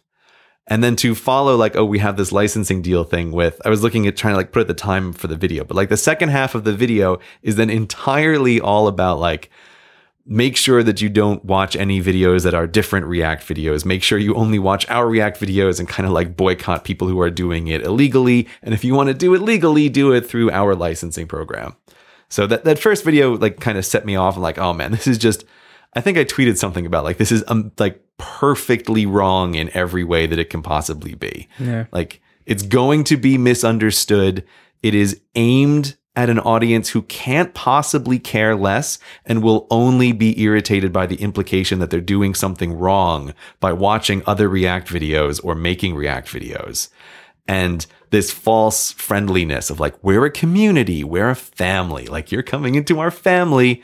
It's like, yeah, but in families, you know, you don't pay licensing deals to your parents for their names, right? Like that's not how families work. There's nothing about that that's a family. Let me let me give you a prickly devil's advocate question then. I don't think we use words like family and community. Ho- if we do, I hope we don't do it often because they're, they're a bit silly. But mm. we do have things like we sell, you know, flags, for example, like the fun, mm-hmm. like that, the Hello Internet flag. And like we make a little bit of money from that. But at the same time, we are saying buy the flag and, you know, fly the nail and gear. And we make jokey jokes about, you know, the mighty nail and gear and show mm-hmm. your support for Hello Internet and that.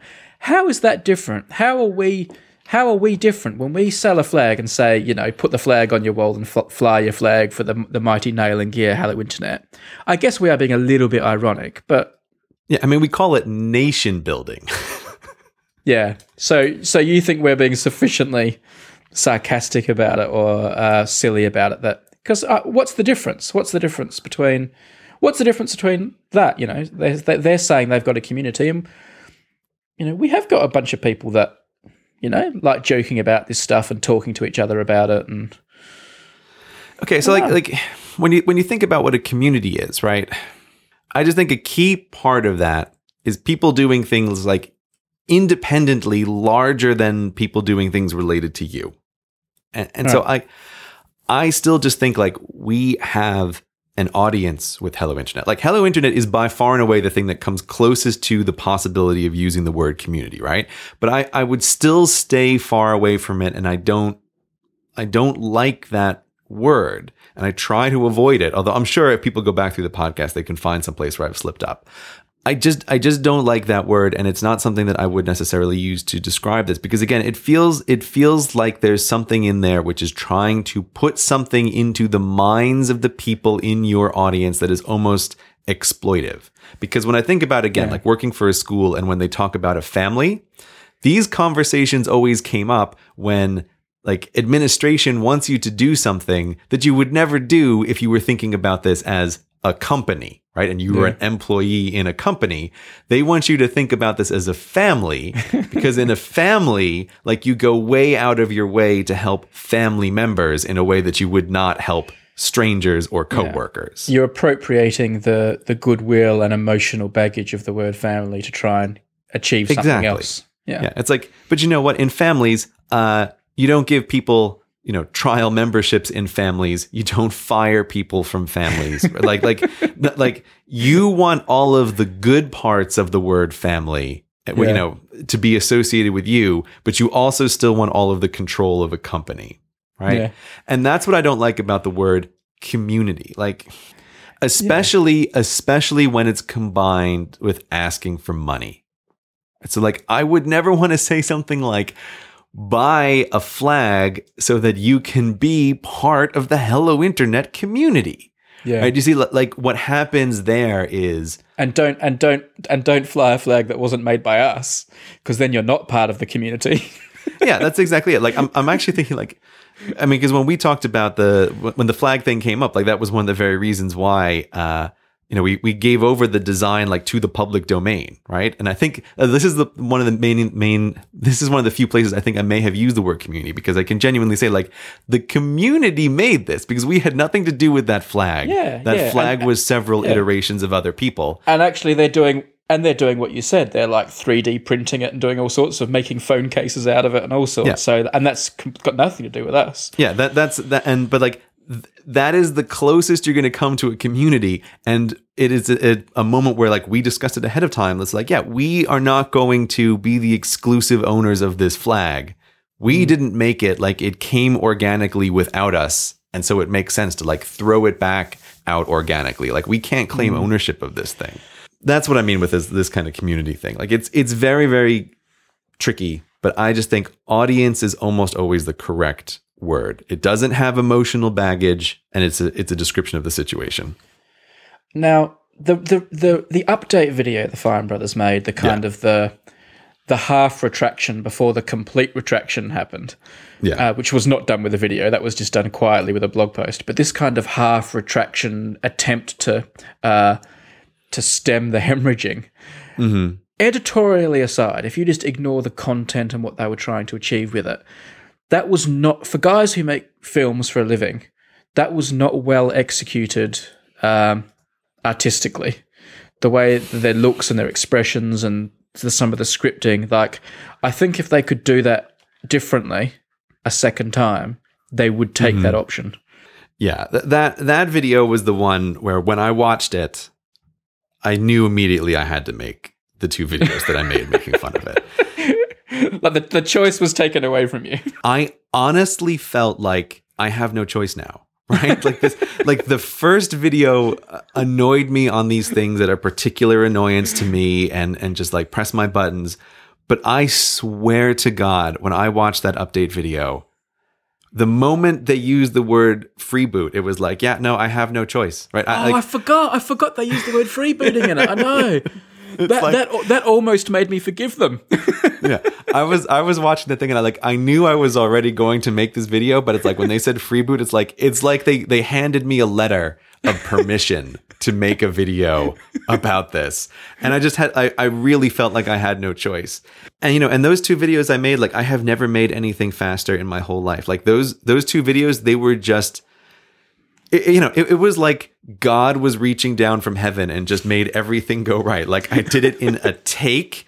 You know, it took no editing. There was like it just came out perfectly the first time for both videos, and it was like, well, you know, this is divinely ordained, right? Like I'm not even thinking about this. Like up they go, right? And then once they're up there, it's like God ushered each video one at a time to the very top slot of all of Reddit for hmm. both videos. And it was like, well, you know, again, out of my hands, totally out of my hands. Yeah, all right. But that but that update video is one of the most unbelievable things I have ever seen. And that that was the one where it was like, okay, man. You made this video that was poorly misunderstood that pressed my buttons in the wrong way. And then your update video, it seems like it's nothing but you expressing contempt for your audience not understanding your poorly made first video. and and it, it was that was that was the astounding part of it was it's like like I thought this first video was was bad, but this this doesn't this is not even a double down. This is like a, like an octuple down on your mistake the first time. And okay, maybe I'll play some audio clips from people here because like you just have to hear it. It's unbelievable how they sound. And if you watch it, if you watch the video, the facial expressions they're making is again like shaking their heads, can't believe that their business licensing plan that they sent out to 14 million subscribers who normally watch React videos uh, wasn't well received. It's it's Yeah. it's amazing. It's amazing. And, and my personal theory here is, again, I, d- I do not know the Fine Brothers. I don't know any of the details behind the scenes of any of this. Like I'm just, even though I'm a YouTuber, like in many ways, I'm just as much on the outside of this as everybody else.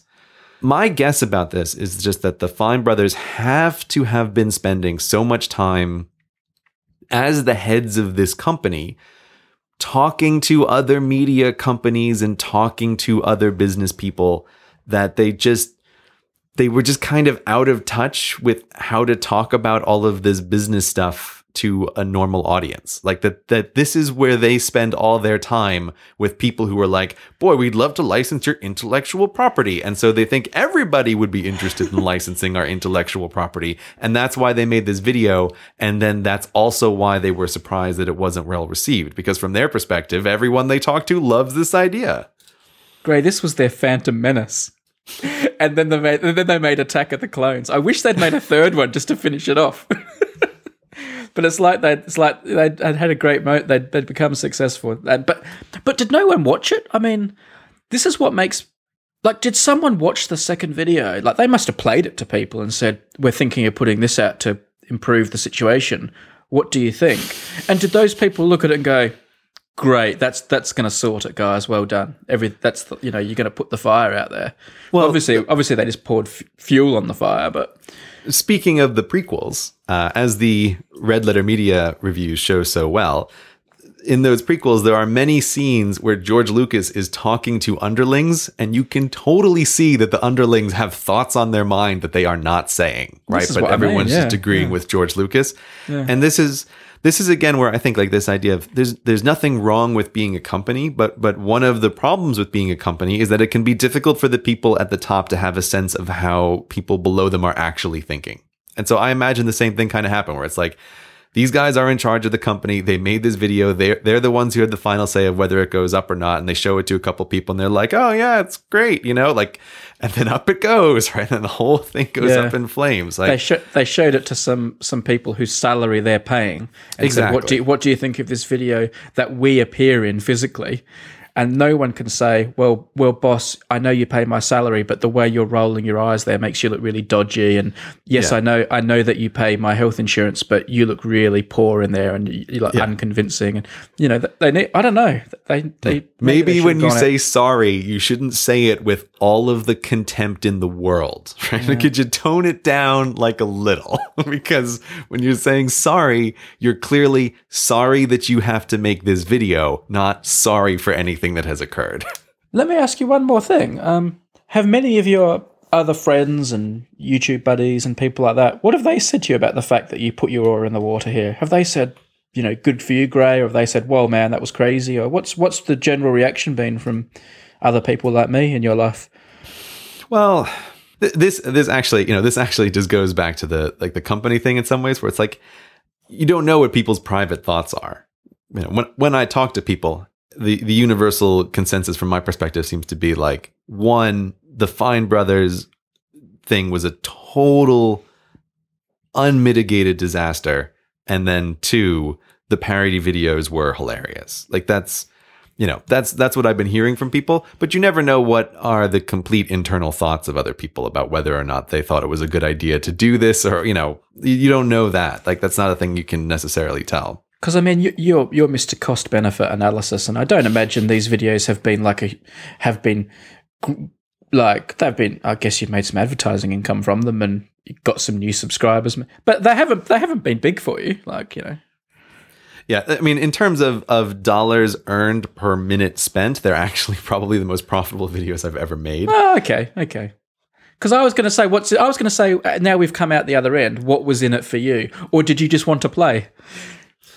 I mean, the, the part of it was like this was just irresistible. I, I really do mean this feeling of like I had no choice, right? Right. I I just honest to God felt like I had no choice. I saw those videos. I immediately recorded the audio. It came out perfect. Everything was perfect. And I was like, well, I'm uploading them. That's why it was so fast from your perspective. Like you didn't make it down to the kitchen and back before I'd uploaded the video. Yeah, Um, so it was th- that's just the way it was. And the second thing is like it was everything about it just pushed my buttons perfectly. I wanted to upload these things. I thought they were funny. I thought that their their commentary was like was on point as far as satire goes. So I was like, I just I just couldn't not like what you know. Was it a great career decision? Like maybe not, but you know. I- I've learned to be I've learned to be more reckless from you, Brady. That's what I've learned. So, as I alluded to earlier, I felt a bit sorry for them at time. You know, you know, I don't like lynch mobs, and these guys were certainly lynched, and they they were they were kicked from all angles, and like at times I, th- I you know I thought, oh, that must be really hard on them, and you know, lying in bed at night and. Because I don't know, they're human beings and I felt sorry for them. But another part of me thinks if this hadn't happened, if people hadn't piled on and people just tried to reason with them or have a rational discussion with them, they wouldn't have stopped. And this would have come to a head in another way. I don't know how. I don't know whether Yeah. more videos would have been taken down. I don't. I don't know if it would have, you know, the battle would have been won or lost anyway.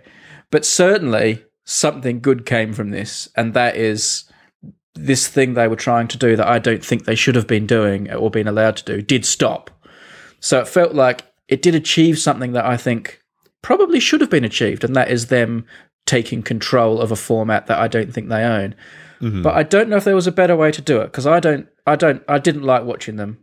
I didn't like watching what they had to go through. I'm not lumping you into that in terms of the really bad stuff, but so I don't want to sound like I'm picking on you. Oh no, no, I don't, I don't, I don't think I don't think you are at all. But this is Yeah. this is always what happens with the mob, right? And especially when you have a mob that is in this the like the size of hundreds of thousands, maybe millions, you're going to get behavior that's not great. And that's where this is where like every person always ends up drawing their own line. And so like I, like the the thing I've discussed with a few people is the point at which it seemed to me like okay this is this has gone from like a fun mob to like ooh a little scary is when it starts becoming the meta thing where there are all these trackers that were keeping record of how many subscribers they had lost per hour.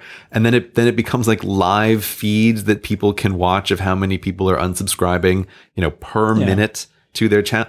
And that's that's the part where to me it felt like ooh this now has suddenly become like a dangerous thing because it's not even about the issue anymore. Now it's like a mob that just wants to see a number go down. And Yeah, and they, that, they no like, they no longer cared about the verdict. They just wanted to watch the execution. I I don't think an execution in some ways is is too strong of a, a metaphor there because internet internet mobs like they don't kill people, but I think taking away or threatening the way someone makes a living in the modern world, like that's pretty close to threatening someone's life, like to to take away the way they make a living. Yeah, And and then to turn that and into the central focus of it is where it's like, ooh, that's that's that's the way mobs go.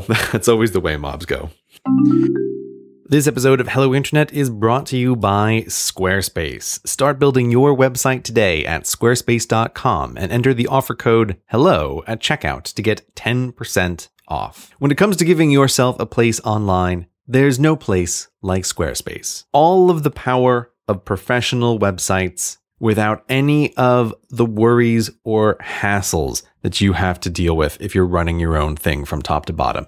No worries about hosting, no worries about upgrading a Linux server on the other side of a country. It's just so easy, which is why I use Squarespace for all the websites that I run. With Squarespace, you can build sites that look professionally designed regardless of your skill level, no coding required. They have intuitive, easy to use tools that can make your website look and feel exactly how you want. And while it can look beautiful on the outside, it will be secure and stable on the inside because of their state of the art technology. Squarespace is trusted by millions of people and some of the most respected brands in the world. It's really easy to get started with a no credit card required trial by going to squarespace.com just start to play around with how you want your website to look. Give it a give it a test drive. You will like it. And if you have any questions whatsoever, they have 24 7 support with live chat and email and teams based around the world to help you wherever you are. There's so much on Squarespace that it's impossible to talk about in a single ad. But like if you need a website, and if you ever want to do anything with it, if you just want to have a single portfolio or you want to run a whole online store,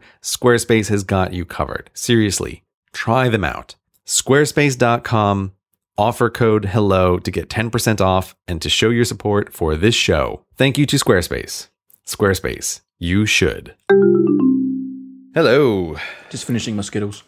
So, Grey, this actually segues somewhat nicely with a book that I happen to have just finished reading. And it's a book that you previously recommended in one of our Audible ads. And that is So You've Been Publicly Shamed by Jon Ronson. Mm-hmm. Uh, that's right, isn't it? I sometimes call him Mark Ronson in my head because he's a music producer. I always worry about getting that wrong. I keep calling him Ron Johnson, as other people have pointed out. I think in that very audible ad, I made the mistake twice. Oh, really? Oh, no. So Jon Ronson, not Ron Johnson. But yes, the, the segue the segue is a perfect segue, perhaps, talking about mobs and mobs on the internet. I had not read the book, of course. Uh, I'd heard you talk about it. I I went for the dead tree version in this particular case because it's Oh, always my. nice. To, it's always nice to have a dead tree version when you're on holiday on the beach and stuff. So, um, and good book, very, very thought provoking. It's been a while since I read a book that got me that down about the world, but in a good way. I've been working on the the script for the Q and A video for my channel for the the two million subscriber thing, and one of the questions someone asked me was uh, like, what was the best book of uh, the last year that I read? And I looked over my list, and I think I'm going to give my book of the year award to this book. This one is a really interesting book, and it's also a book that I can almost universally recommend. Like whereas some of the other books that I happen to really like that I read this year, I need to know something about the person. It's like I'm not going to recommend Super Intelligence to everybody as as a book. It's, it's like if you read a lot of crazy stuff about AI, like I need to know some things about you. But this book, it, it falls into the interesting category of like, okay, if you make your living on the internet, this is required reading, right? Absolutely required reading. But also, just for anybody who participates in social media on the internet, I also think this is required reading. And so now hmm. we're talking about like 90% of the internet connected human population. So I, like I, I I think it's a very interesting, very well written book. I don't agree with everything in it, as always with these kind of things, but hmm. but man, it's it's one that has really stuck with me since I read it like a year ago.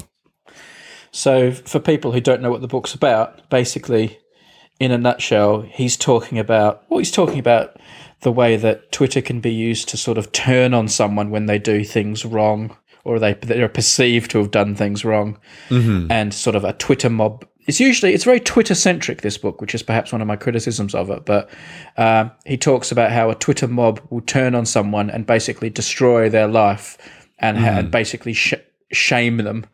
And then he goes off on a few tangents. It's a very well written book and it's very chatty. And he goes on a bit of a journey as he explores this whole issue of public shaming. And he goes and meets different people. He meets some victims.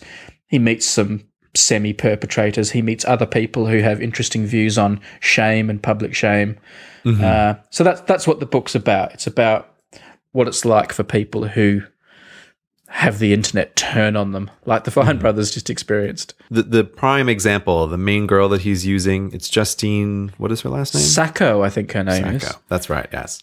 She It's uh, Justine Sacco. And her her story was making a, a tweet where she joked about uh, she's going to Africa and that she doesn't have to worry about getting AIDS because she's white. Like, you know, not the best joke in the world, kind of Well, I-. I actually, I can't believe that people didn't realize that was a joke. Like that, that is a testament to people's inability to understand Well, sarcasm. I, it was a we'll mistake. get we'll get to that in a second. I have a particular theory about this, right? Okay. Um, but but she made this this joke, and she, you know she didn't have very many Twitter followers. She's sort of like just a regular citizen on the internet. You know, she's just a normal person using Twitter. But so she's on her way to South Africa. She gets on a plane, and while she's on the flight, this thing explodes into people, you know, saying like, "Oh, we we have to get this racist fired from her job." Right? And anyone who's seen these these internet mobs, like you know, this thing like it explodes into a bigger thing, and just like the Fine brothers were a perfect storm, the reason it happened to Justine, like this perfect storm for her, was like, yes, one, her job was in PR, right? So that makes the story way more delicious. Hmm. Two, there was this element of, boy, isn't she going to be surprised when the plane lands? Like there were reporters going, uh, you know, Yeah. to, to be at the airport. So there was like a countdown clock for Yeah, excitement. There, there was suspense and a narrative, and yeah.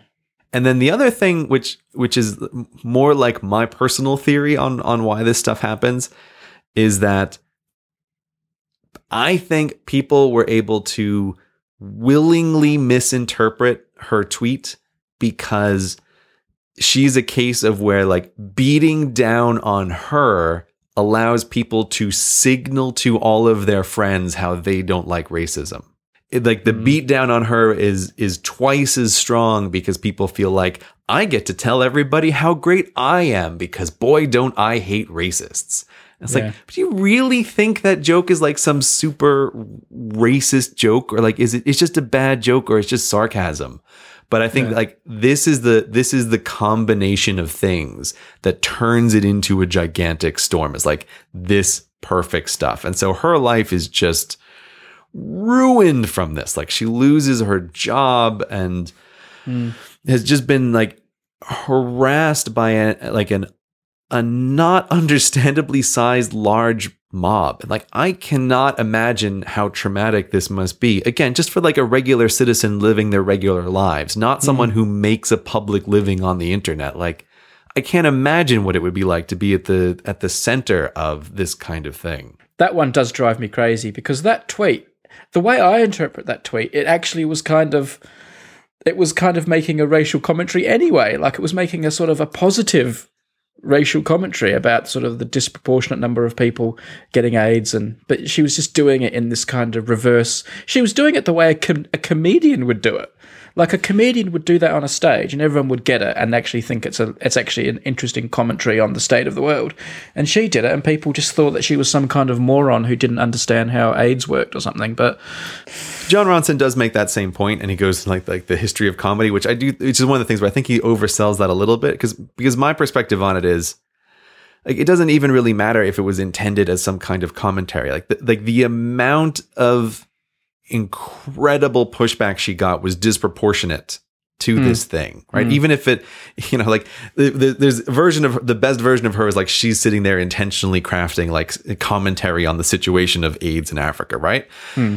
or like or she just made a thoughtless joke. Like but even if she just made a thoughtless joke the, the, the what happened is just wildly disproportionate. Yeah, yeah. So I came I came out of this book again wishing I didn't I wasn't on Twitter. Yeah. and think and think and thinking that social media and you know, I still don't think it's as I still think it's not as bad as Reddit. I still think I still think Reddit's the worst place, but we got to talk about that sometime yeah.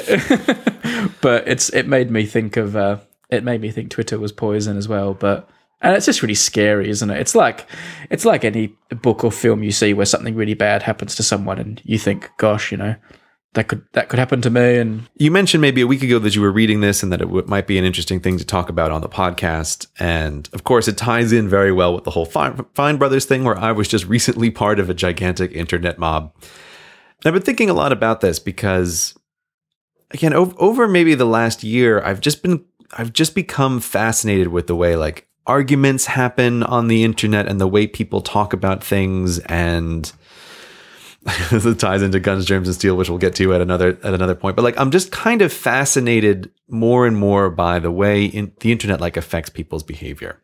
But I was trying to think about like why do some mobs seem okay to me and other mobs don't. So like the mm. Justine thing mob seems really bad to me.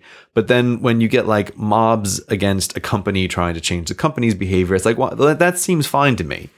Hmm. Thinking about it and in my notes, I came up with kind of three axes that make it more or less okay from my perspective.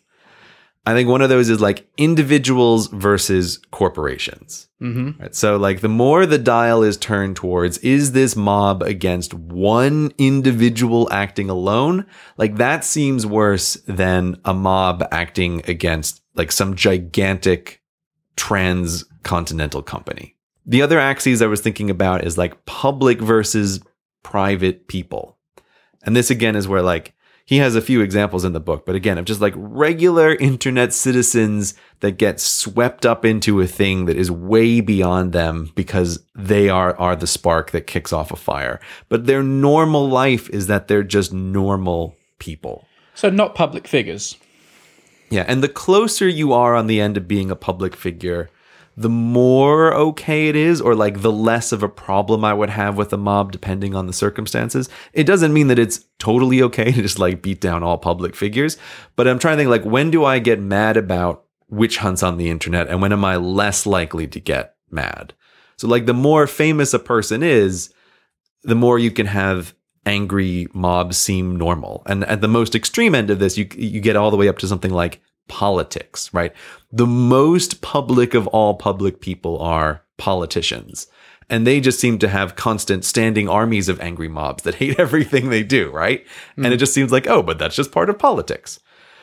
And then the, the last one on my three axes here is like context versus lack of context. And this is my big, big problem with the internet is when people take like a single piece of information and decide everything about a person based on that. So like hmm. one poorly worded tweet is reason enough for people to decide you are a total racist or you are a total sexist.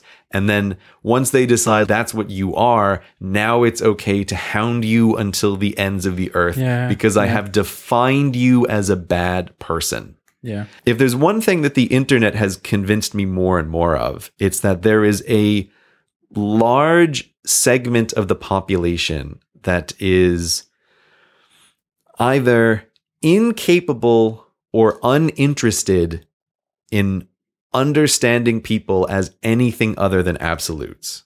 And that to me is the most dangerous kind of mob. Like you take one sentence and then people just decide that person is evil, which totally justifies their behavior. And that links back into the thing that I said before, where people doubly enjoy a beatdown because they feel like they are crushing badness beneath their boot while also waving a flag to all of their friends, showing how virtuous they are. Mm. And that to me is like the most dangerous aspect of, of what makes mobs more or less frightening. It sounds that last thing you said there, Grey. That's almost like two points, because, like, I, I completely agree that context is is really important. You know, if they'd gone back through this Justine woman's Twitter feed and there'd been a pattern of comments that were not that were racist, basically, um, that would that would be different to one tweet, and that's a really important a really important point you make. But I feel like this is a whole separate point. The empowering nature of social media, it, it's almost giving people too much power. It's becoming like a drug, a drug for them. They're not they're not just they're not just attacking the racist person because racism is wrong. They're doing it to like to show off to their friends. So it has this has this double double effect. I think that's separate from the the context issue. Yeah, I think you're right. Maybe that doesn't add that doesn't that doesn't exist on a spectrum, but that's like a that's like an accelerant to every other. Yeah, problem. yeah. It's it's uh we're giving a powerful weapon to people and it's got the the extra problem that it makes people feel really good to use it. This is slightly tangential, but boy, do I hate the fads that pass over Facebook and Twitter where people are supposed to be changing their icon to support whatever. And that to me is like the purest version of this kind of thing. People change their Twitter icon to support issue X or, you know, or to support issue Y. And really, like, what have they done? They have done literally nothing. The actual thing that is occurring here is that they are just wanting to signal to their friends, like, oh, look how virtuous I am because I care about this thing. Like when someone tweets, "Oh, my thoughts are going out to the people who've all lost their homes in that fire," and someone replies, "If only your thoughts could rebuild all their houses." Yeah, that's exactly the thing. It's like you want to get all of the credit for being a good person, but you're actually doing nothing. Like th- th- that, like that is the the purest version of of this kind of of thing. And uh, you know, again, just a few of his examples in the books. I think the ones that I find most galling all had that element of it where this person is being beaten down in no small part because then the crowd is able to show how virtuous it is. Like I forget the other girl who had that like dumb picture of her uh, in Yeah. front of the like the the soldiers like a Yeah, at soldier Arlington at, at the cemetery. Yeah, yeah, Yeah, so she's taking a picture of herself in front of the the sign at Arlington, which was asking for like quiet and respect. And it was a, a picture of her pretending to yell and flipping the finger. It's it's a stupid picture, but that has the additional problem of like now everybody who's on the side of like let me show how virtuous I am and how much I love America. Yeah. right, gets to feel awesome by beating down on this girl because of this one picture. yeah. And to put that in context, her and her friend had like a running joke of them in front of signs. Di- directly disobeying a sign, so smoking in front of a no smoking sign or running in front of a no running sign. So it was just the fact that the sign said be quiet and respectful. So they thought, oh, let's pretend we're being loud and disrespectful. And Right, the fact right. that it was at Arlington Cemetery was was irrelevant to the joke. Right. But then everyone thinks this is a chance to show that they how much more they respect you know the war fallen so the mob you joined you don't normally join these mobs obviously but the mob you recently joined i'm just figuring out where the fine brothers are on the spectrum they're they are sort of a company and as far as their individual people they are quite public context wise uh My feeling on the context was when I came to this story, I saw both videos. So I did Yeah. not exist in this time period where there was only one. Yeah And so that that to me was like I got to see your thing and then I got to see your clarification of this thing. yeah I, I think I have all of the contexts to do this. so on all three axes they were they were ready for a whipping you reckon Yeah, and and and also the like the virtuous thing. I, I just want to point out again is extra funny because it's like that very morning I had enforced my own trademark against somebody else. So there's no there's no version of this where I feel like I am defending people against trademarks. It's like I have a trademark. I just used a trademark. Like that's that's that's uh that's not what I'm feeling like we're going to defend everybody against trademarks. So Yeah, yeah. that's kind of why like I think it's it's okay and it's also why you know, again, I I think people have the right to do it, but like I didn't want to do a video that was insulting them as individuals, like, and there was no shortage of that, right? Like there was there was no shortage of videos going after them personally. I don't know. This is like the, the tricky thing with with like these public mobs is it also kind of runs up into issues about like what can people say on the internet and like how much do you want to limit people's actions and it just I think that this book is a really interesting book because it's it shows a certain side of internet behavior, but it's also just connected to a lot of other things about how people interact with each other and the nature of public and private space and the nature of shame in the modern world. Like it's I think it's a really interesting book that I think everybody should should read. Yeah, Ronson didn't really go there in some of those issues, though, did he? In terms of anonymity of the commenters and, uh, you know, yeah, libel and what you can and can't say, uh, or the or the criminalness of some of it as well. Like he didn't he didn't go there. He sort of he t- he talked about you know is it wrong or right that people are doing this, Yeah. but he didn't go into some of those those finer details which maybe are important. they are definitely important. But I think when you're reading the book, you can't help but think of those things, even if he's not talking about them explicitly. Hmm. And, you know, when I think about this stuff, it's like, what would you do if you were in charge of society to change this? And I think there's like, this is an incredibly different or difficult question to answer. Because it's like, okay, when I think about the kind of mobs that I don't like that seem scary, that seem illegitimate, and then you try to separate them from the particulars of any situation, it's very hard to know if there is even anything that can be done about this.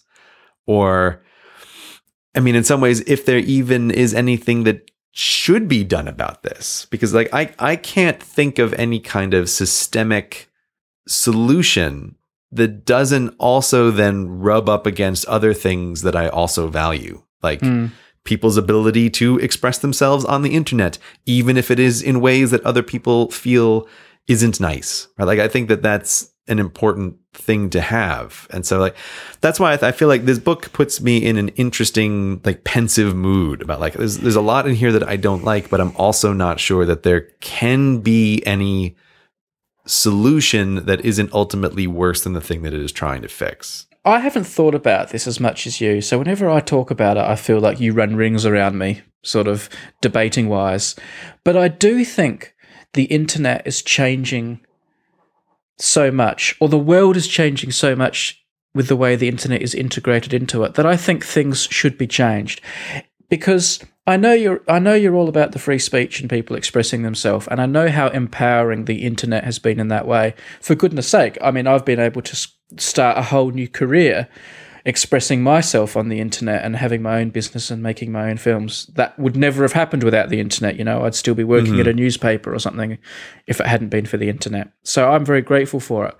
But the but we as we live more and more of our life on the internet, I think maybe we need to think about whether or not we need to protect people more. Because if it was allowed, if it was legal for when you were walking down the street for a hundred people to come up and start screaming in your face or saying racist things or doing that, like there is a law to stop that. There is a mm. law to stop people being harassed. But on the internet, we say, well, this is great because normally these people would never get to express how they felt, or they'd never get to tell Tom Cruise that they think he's an idiot, or they'd never get to tell these famous people this, or they'd never get to go to tell strangers what they think, or they'd never get to speak their mind, and now they're getting a voice. Well, that's that's nice, but as as we move more and more onto the internet, I think the modern equivalent of walking down the street is becoming spending a bit of time on Twitter or Facebook. And if that is hmm. the new walking down the street, I think we should be afforded a, some of the protection that someone walking down the street has. And at the moment, we don't have that. Yeah At the moment, at the moment, you can get away with things on the internet. You would never get away with face to face in real life with people, and that's fine. But our lives are moving onto the internet. Less, we're spending less time walking down the street, and now we're walking down the cyber street, and we're having hundred people scream in our face and assaulting us. And everyone's like, "Well, it's different because it's the internet, man." Well, it's beca- I think it's becoming less different, and maybe something needs to reflect that. Whenever you're having a disagreement with someone, it's always good to try to find like what is the fundamental point of disagreement, uh, which which is not always an easy thing to do. And I think what you have expressed is is the fundamental point of disagreement between us on this topic, which is a thing that we've sort of talked about on the podcast before, and then not. We've had like vigorous conversations that we've totally cut. Like we've talked about this before. My view on it is that there is a difference with stuff that is online versus the real world. And and I think that is the fundamental difference. And uh, like I'm not saying that getting harassed on the internet isn't upsetting, but there is no doubt that behavior that you would never accept in the physical world is is accepted on the internet. I would find like I've gotten into like these these huge arguments about guns, germs, and steel, and like people have been calling me idiots like in hundreds of comments, and like this stuff is all over the bad history section of Reddit. And my feeling with that is like awesome. I totally love this kind of debating on the internet. I think people should be able to call me an idiot and say that like I'm dumb and I don't know what I'm talking about, and then I can argue with them if I want, or I can leave it alone. I have a feeling about that kind of thing that it's like, I am happy that this can exist, even when people disagree with me in a very vigorous, sometimes super unfriendly way. I am happy in that world in a way that, like, I totally agree with you. If I was walking down the street and hundreds of people were yelling at me that I am a moron, that would not be so welcome. That would feel incredibly threatening Yeah. in a way that it just doesn't on the internet, at least not to me. I'm not so naive that I don't see some differences, but telling me that the internet is different to the real world is absolutely fine up until the point that Justine Sacco flies back to New York and gets fired from her job because a mob turned her on the internet. Like that's not on the internet anymore, man. She's now not getting paid. She now she, she's not allowed to walk into her office now. That's not just on the internet anymore, man. That's why like I find this book is really sticking with me because it's I don't know how we can legalize the distinction because like we are both in agreement and I even said before like when you take someone's job away that is that is the modern equivalent of threatening their life. You are you are taking away their ability to live in a world that requires them to work. And when you have done it in this way so that their name is forever associated with a thing that like nobody wants to touch Justine Sacco because she's radioactive, not because of the thing that she said, but because of the controversy around her,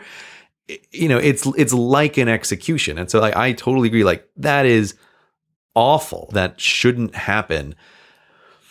But I like I don't know like how how do you systematize the difference between these things? Like I, I i have a very hard time thinking about like what is the solution to this problem? Because i, I will I, i'm with you on this. Like that is too far. That is too much. That is without a doubt awful. But i, I just don't know what the answer is. And i think i like i think about this a lot. When you made your video poking fun at the Fine Brothers, and then like a day or two later, you saw their subscriber count was dropping, which means their revenue is dropping. Admittedly, it's still in the millions. I don't think they're going to be on the breadline. But when you when you saw when you saw that in some tiny tiny way the the the bottom line of that business that employs people is being affected, and you were a you know you were you know, a minor contributor to the mob. I'm not saying it was all you, far from it, but you played a role. Did you think, eh, maybe maybe I should, maybe I shouldn't, or did you think, fair enough, you know, you do the crime, you do the time? Well, those those are two different things. A question about maybe I shouldn't have versus do they deserve this? I would make those videos again.